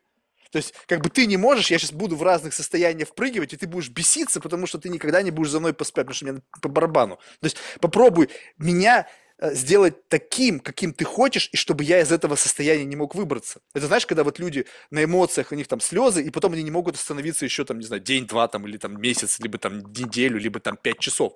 Ты можешь из одного стейта в другой впрыгивать, и как бы, ну, то есть, шик, шик, шик, это какой-то, наверное, можно сказать, что это где-то биполярка уже где-то рядом, да? То есть, когда, но там это контролируемо. Ну, то есть, когда да, но когда это контролируемо, то это как бы другая история. Биполярники, они, мне кажется, не контролируют переход из одного стейта. Они просто как бы раз, так резко кажется. И поэтому это вот такое как бы отношение, как, как, знаешь, как к некому инструментарию, который один из. И да. вот как бы не надо ставить как бы all in, что вот это такая панацея, это знание, которое мне открылось, и это все, чем я теперь в жизни буду руководить. Это один из инструментов на твоем верстаке. Вот этом инструмент, когнитивные инструменты на твоем каком-то виртуальном дашборде. Их там дофига. И люди сами являются носителями уникальных инструментов, которые умеют как-то справляться с какими-то жизненными ситуациями. Ты смотришь, если внимательно смотришь, раз человек, у него возникла ситуация, ты за ним наблюдаешь, и он как будто бы во сне раз и что-то сделал, и как бы у него решилась эта проблема. Говоришь, офигеть, а у меня так не получается. У меня в дефолтном моем режиме действия нету такого механизма, который вот во сне бы давал мне возможность справиться с этой ситуацией, даже не осознавая, что я вообще сейчас какую-то проблему решаю. Ты его будешь говорить, слушай, ты вот сейчас знаешь, что сделал? Ты во сне, значит, сходил на кухню, либо там куда-то, набрал воды, попил, пришел и лег.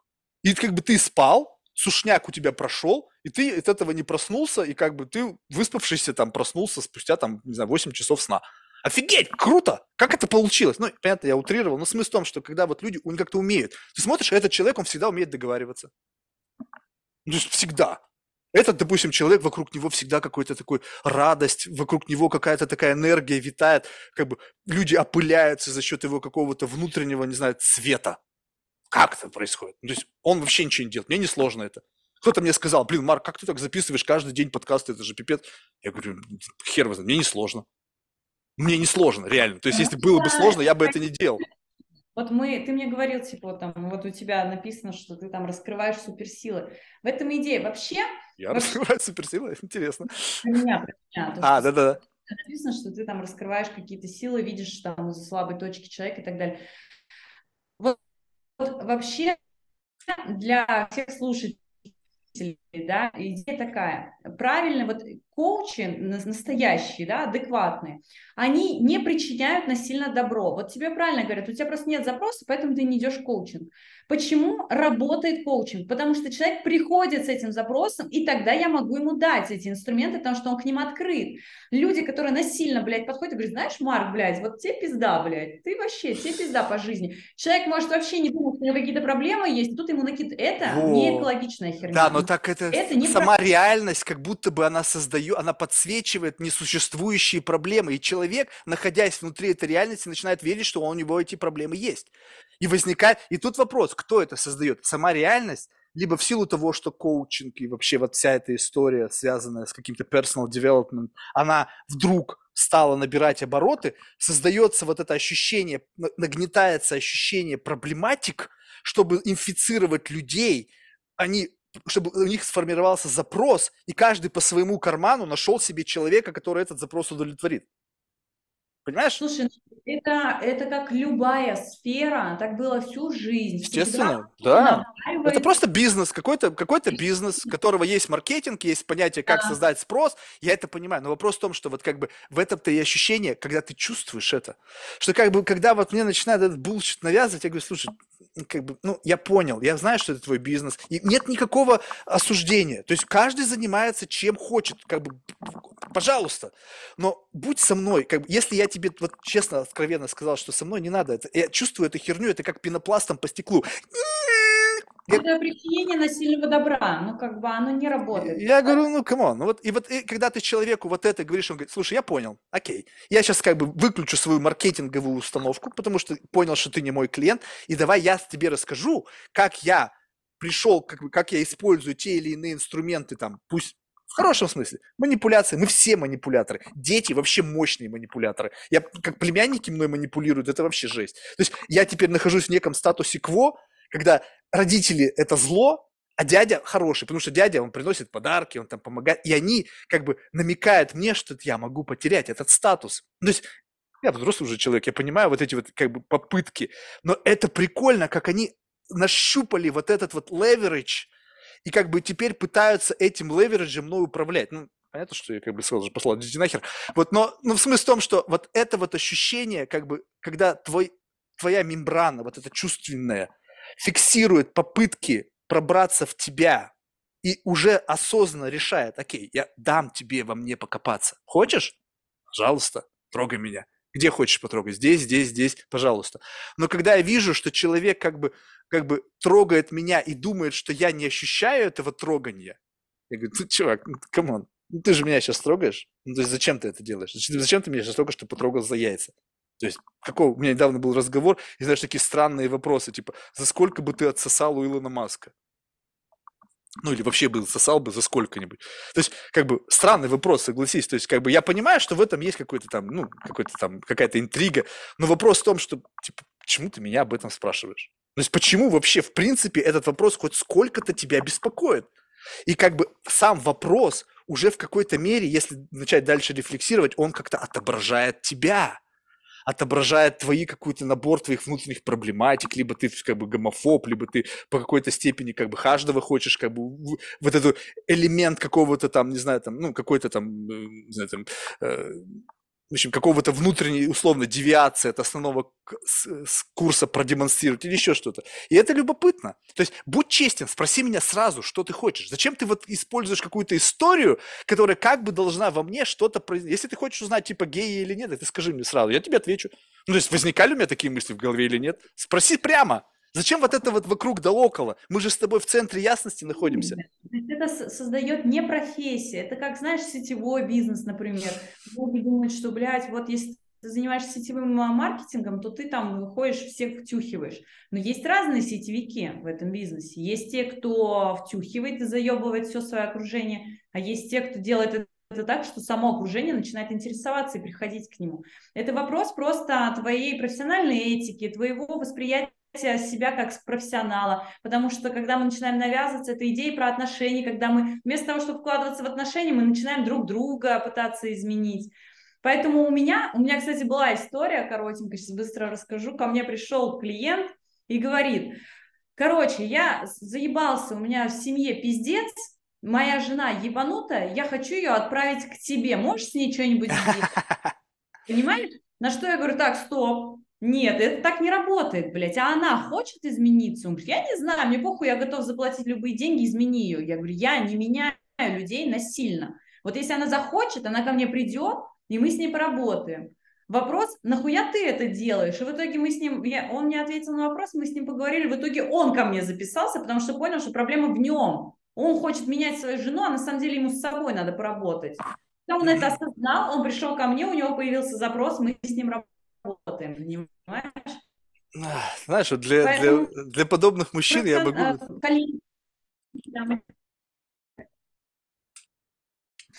коллеги, которые там, э, ну, так называемые коллеги, люди, вообще, в принципе, любых профессий, это не обязательно коучинг или психолог, которые пытаются насильно причинить добро, это нифига не экологично, ничем хорошим это не закончится. Все, вывод такой.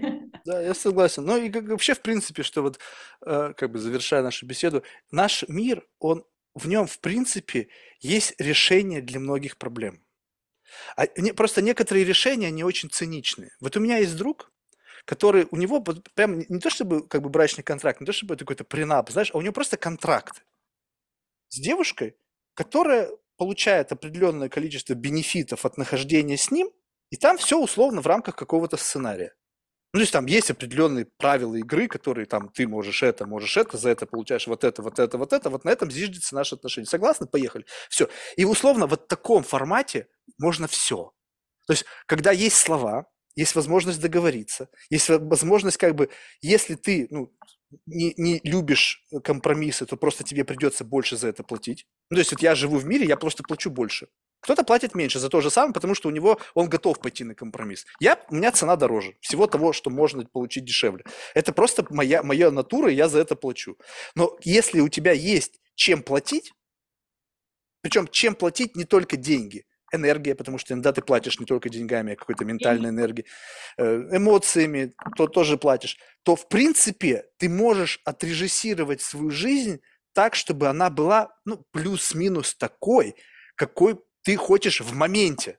Не в долгом сроке, когда ты там, я хочу в конце своей жизни сидеть там, блин, не знаю, как там этот, э, не знаю, там, кто там, старик из этого дома, плейбоя, там, как его, вышел из головы, да хер с ним. Вот, да-да-да. Вот, и как бы, ну, подожди, как бы он же сидел там, когда ему было там сколько, там 60-70 он начал, когда там жить в этом особняке. То есть просто это не... В моменте можешь ты ощутить ситуацию, когда вот ты прямо сейчас, окей, вот прямо сейчас, вот все, как вот оно в жизни есть, оно окей, но завтра может измениться, может стать лучше, хуже, вот, вот это все, вот, вот здесь и сейчас ты хорошо себя чувствуешь? Можешь представить себе картину, в которой ты хорошо себя чувствуешь? Могу. Как она выглядит? Вот так, так будь там. Ну, то есть, как бы, не, лезь туда, где кто-то разрушит эту мечту твою. Тебе скажут, не-не, хера, Марк, ты херово себя чувствуешь, у тебя говно жизнь. Конечно, потому что тот человек живет в другой системе координат, у него другое понятие «хорошо». Зачем ты лезешь к нему? Ой, слушай, спасибо, было классно. Как-то куда-то вот эта вот дорога какая-то неконтролируемого выплеска каких-то мыслей, она всегда куда-то приводит. Ну, то есть как бы там чувствуется, есть как бы твой enlightenment, когда ты отпускаешь, и вот тебя склоняет. У меня очень четкий уже, если кто-то слушает, то они понимают, куда меня постоянно клонит, в какую тему. То есть, но смысл в том, что это было как-то вот в конечном итоге, мы нашли, как-то нащупали какую-то общую вот тему, которая как-то отзывается очень схоже между тобой и мной, и каким-то образом, ну, не знаю, я лично обогатился твоим видением того, как это может быть имплементировано именно с позиции терапевтической, а не такой, знаешь, такого абьюзера, когда я что-то ну, на умею теперь, знаешь, долблю, как, знаешь, эта мышь, которая там на кнопку нажимает, и она кайфует, там, то есть можно еще как бы сказать, ага, слушай, а вот это вот сам процесс того, что ты вот так вот играешь эмоциями, это не является ли какой-то болячкой, которую ты как бы, знаешь, ну, доповиновая нарк- наркомания, когда ты просто кайфуешь вот от этого, но ты не понимаешь, что это копинг. То есть ты в этот момент чего-то, то есть как бы еще глубже, давай копнем. То есть что это? Вот эта твоя манипуляция внутренними эмоциями, э, зачем? Ты кайфуешь от этого, но что ты в этот момент закрываешь? То есть что требует в тебе вот этого бесконечного каскада эмоций. Может быть, что-то я нащупаю. Спасибо. Успехов тебе на нелегком поприще и такой гигантской конкуренции. Слушай, ну, я такая, какая я есть, и мне кайфово в этом. Поэтому спасибо большое за очень интересный диалог, беседу. Было круто, познавательно. Приглашайте еще. Хорошо. Ладно, давай, пока. Пока-пока.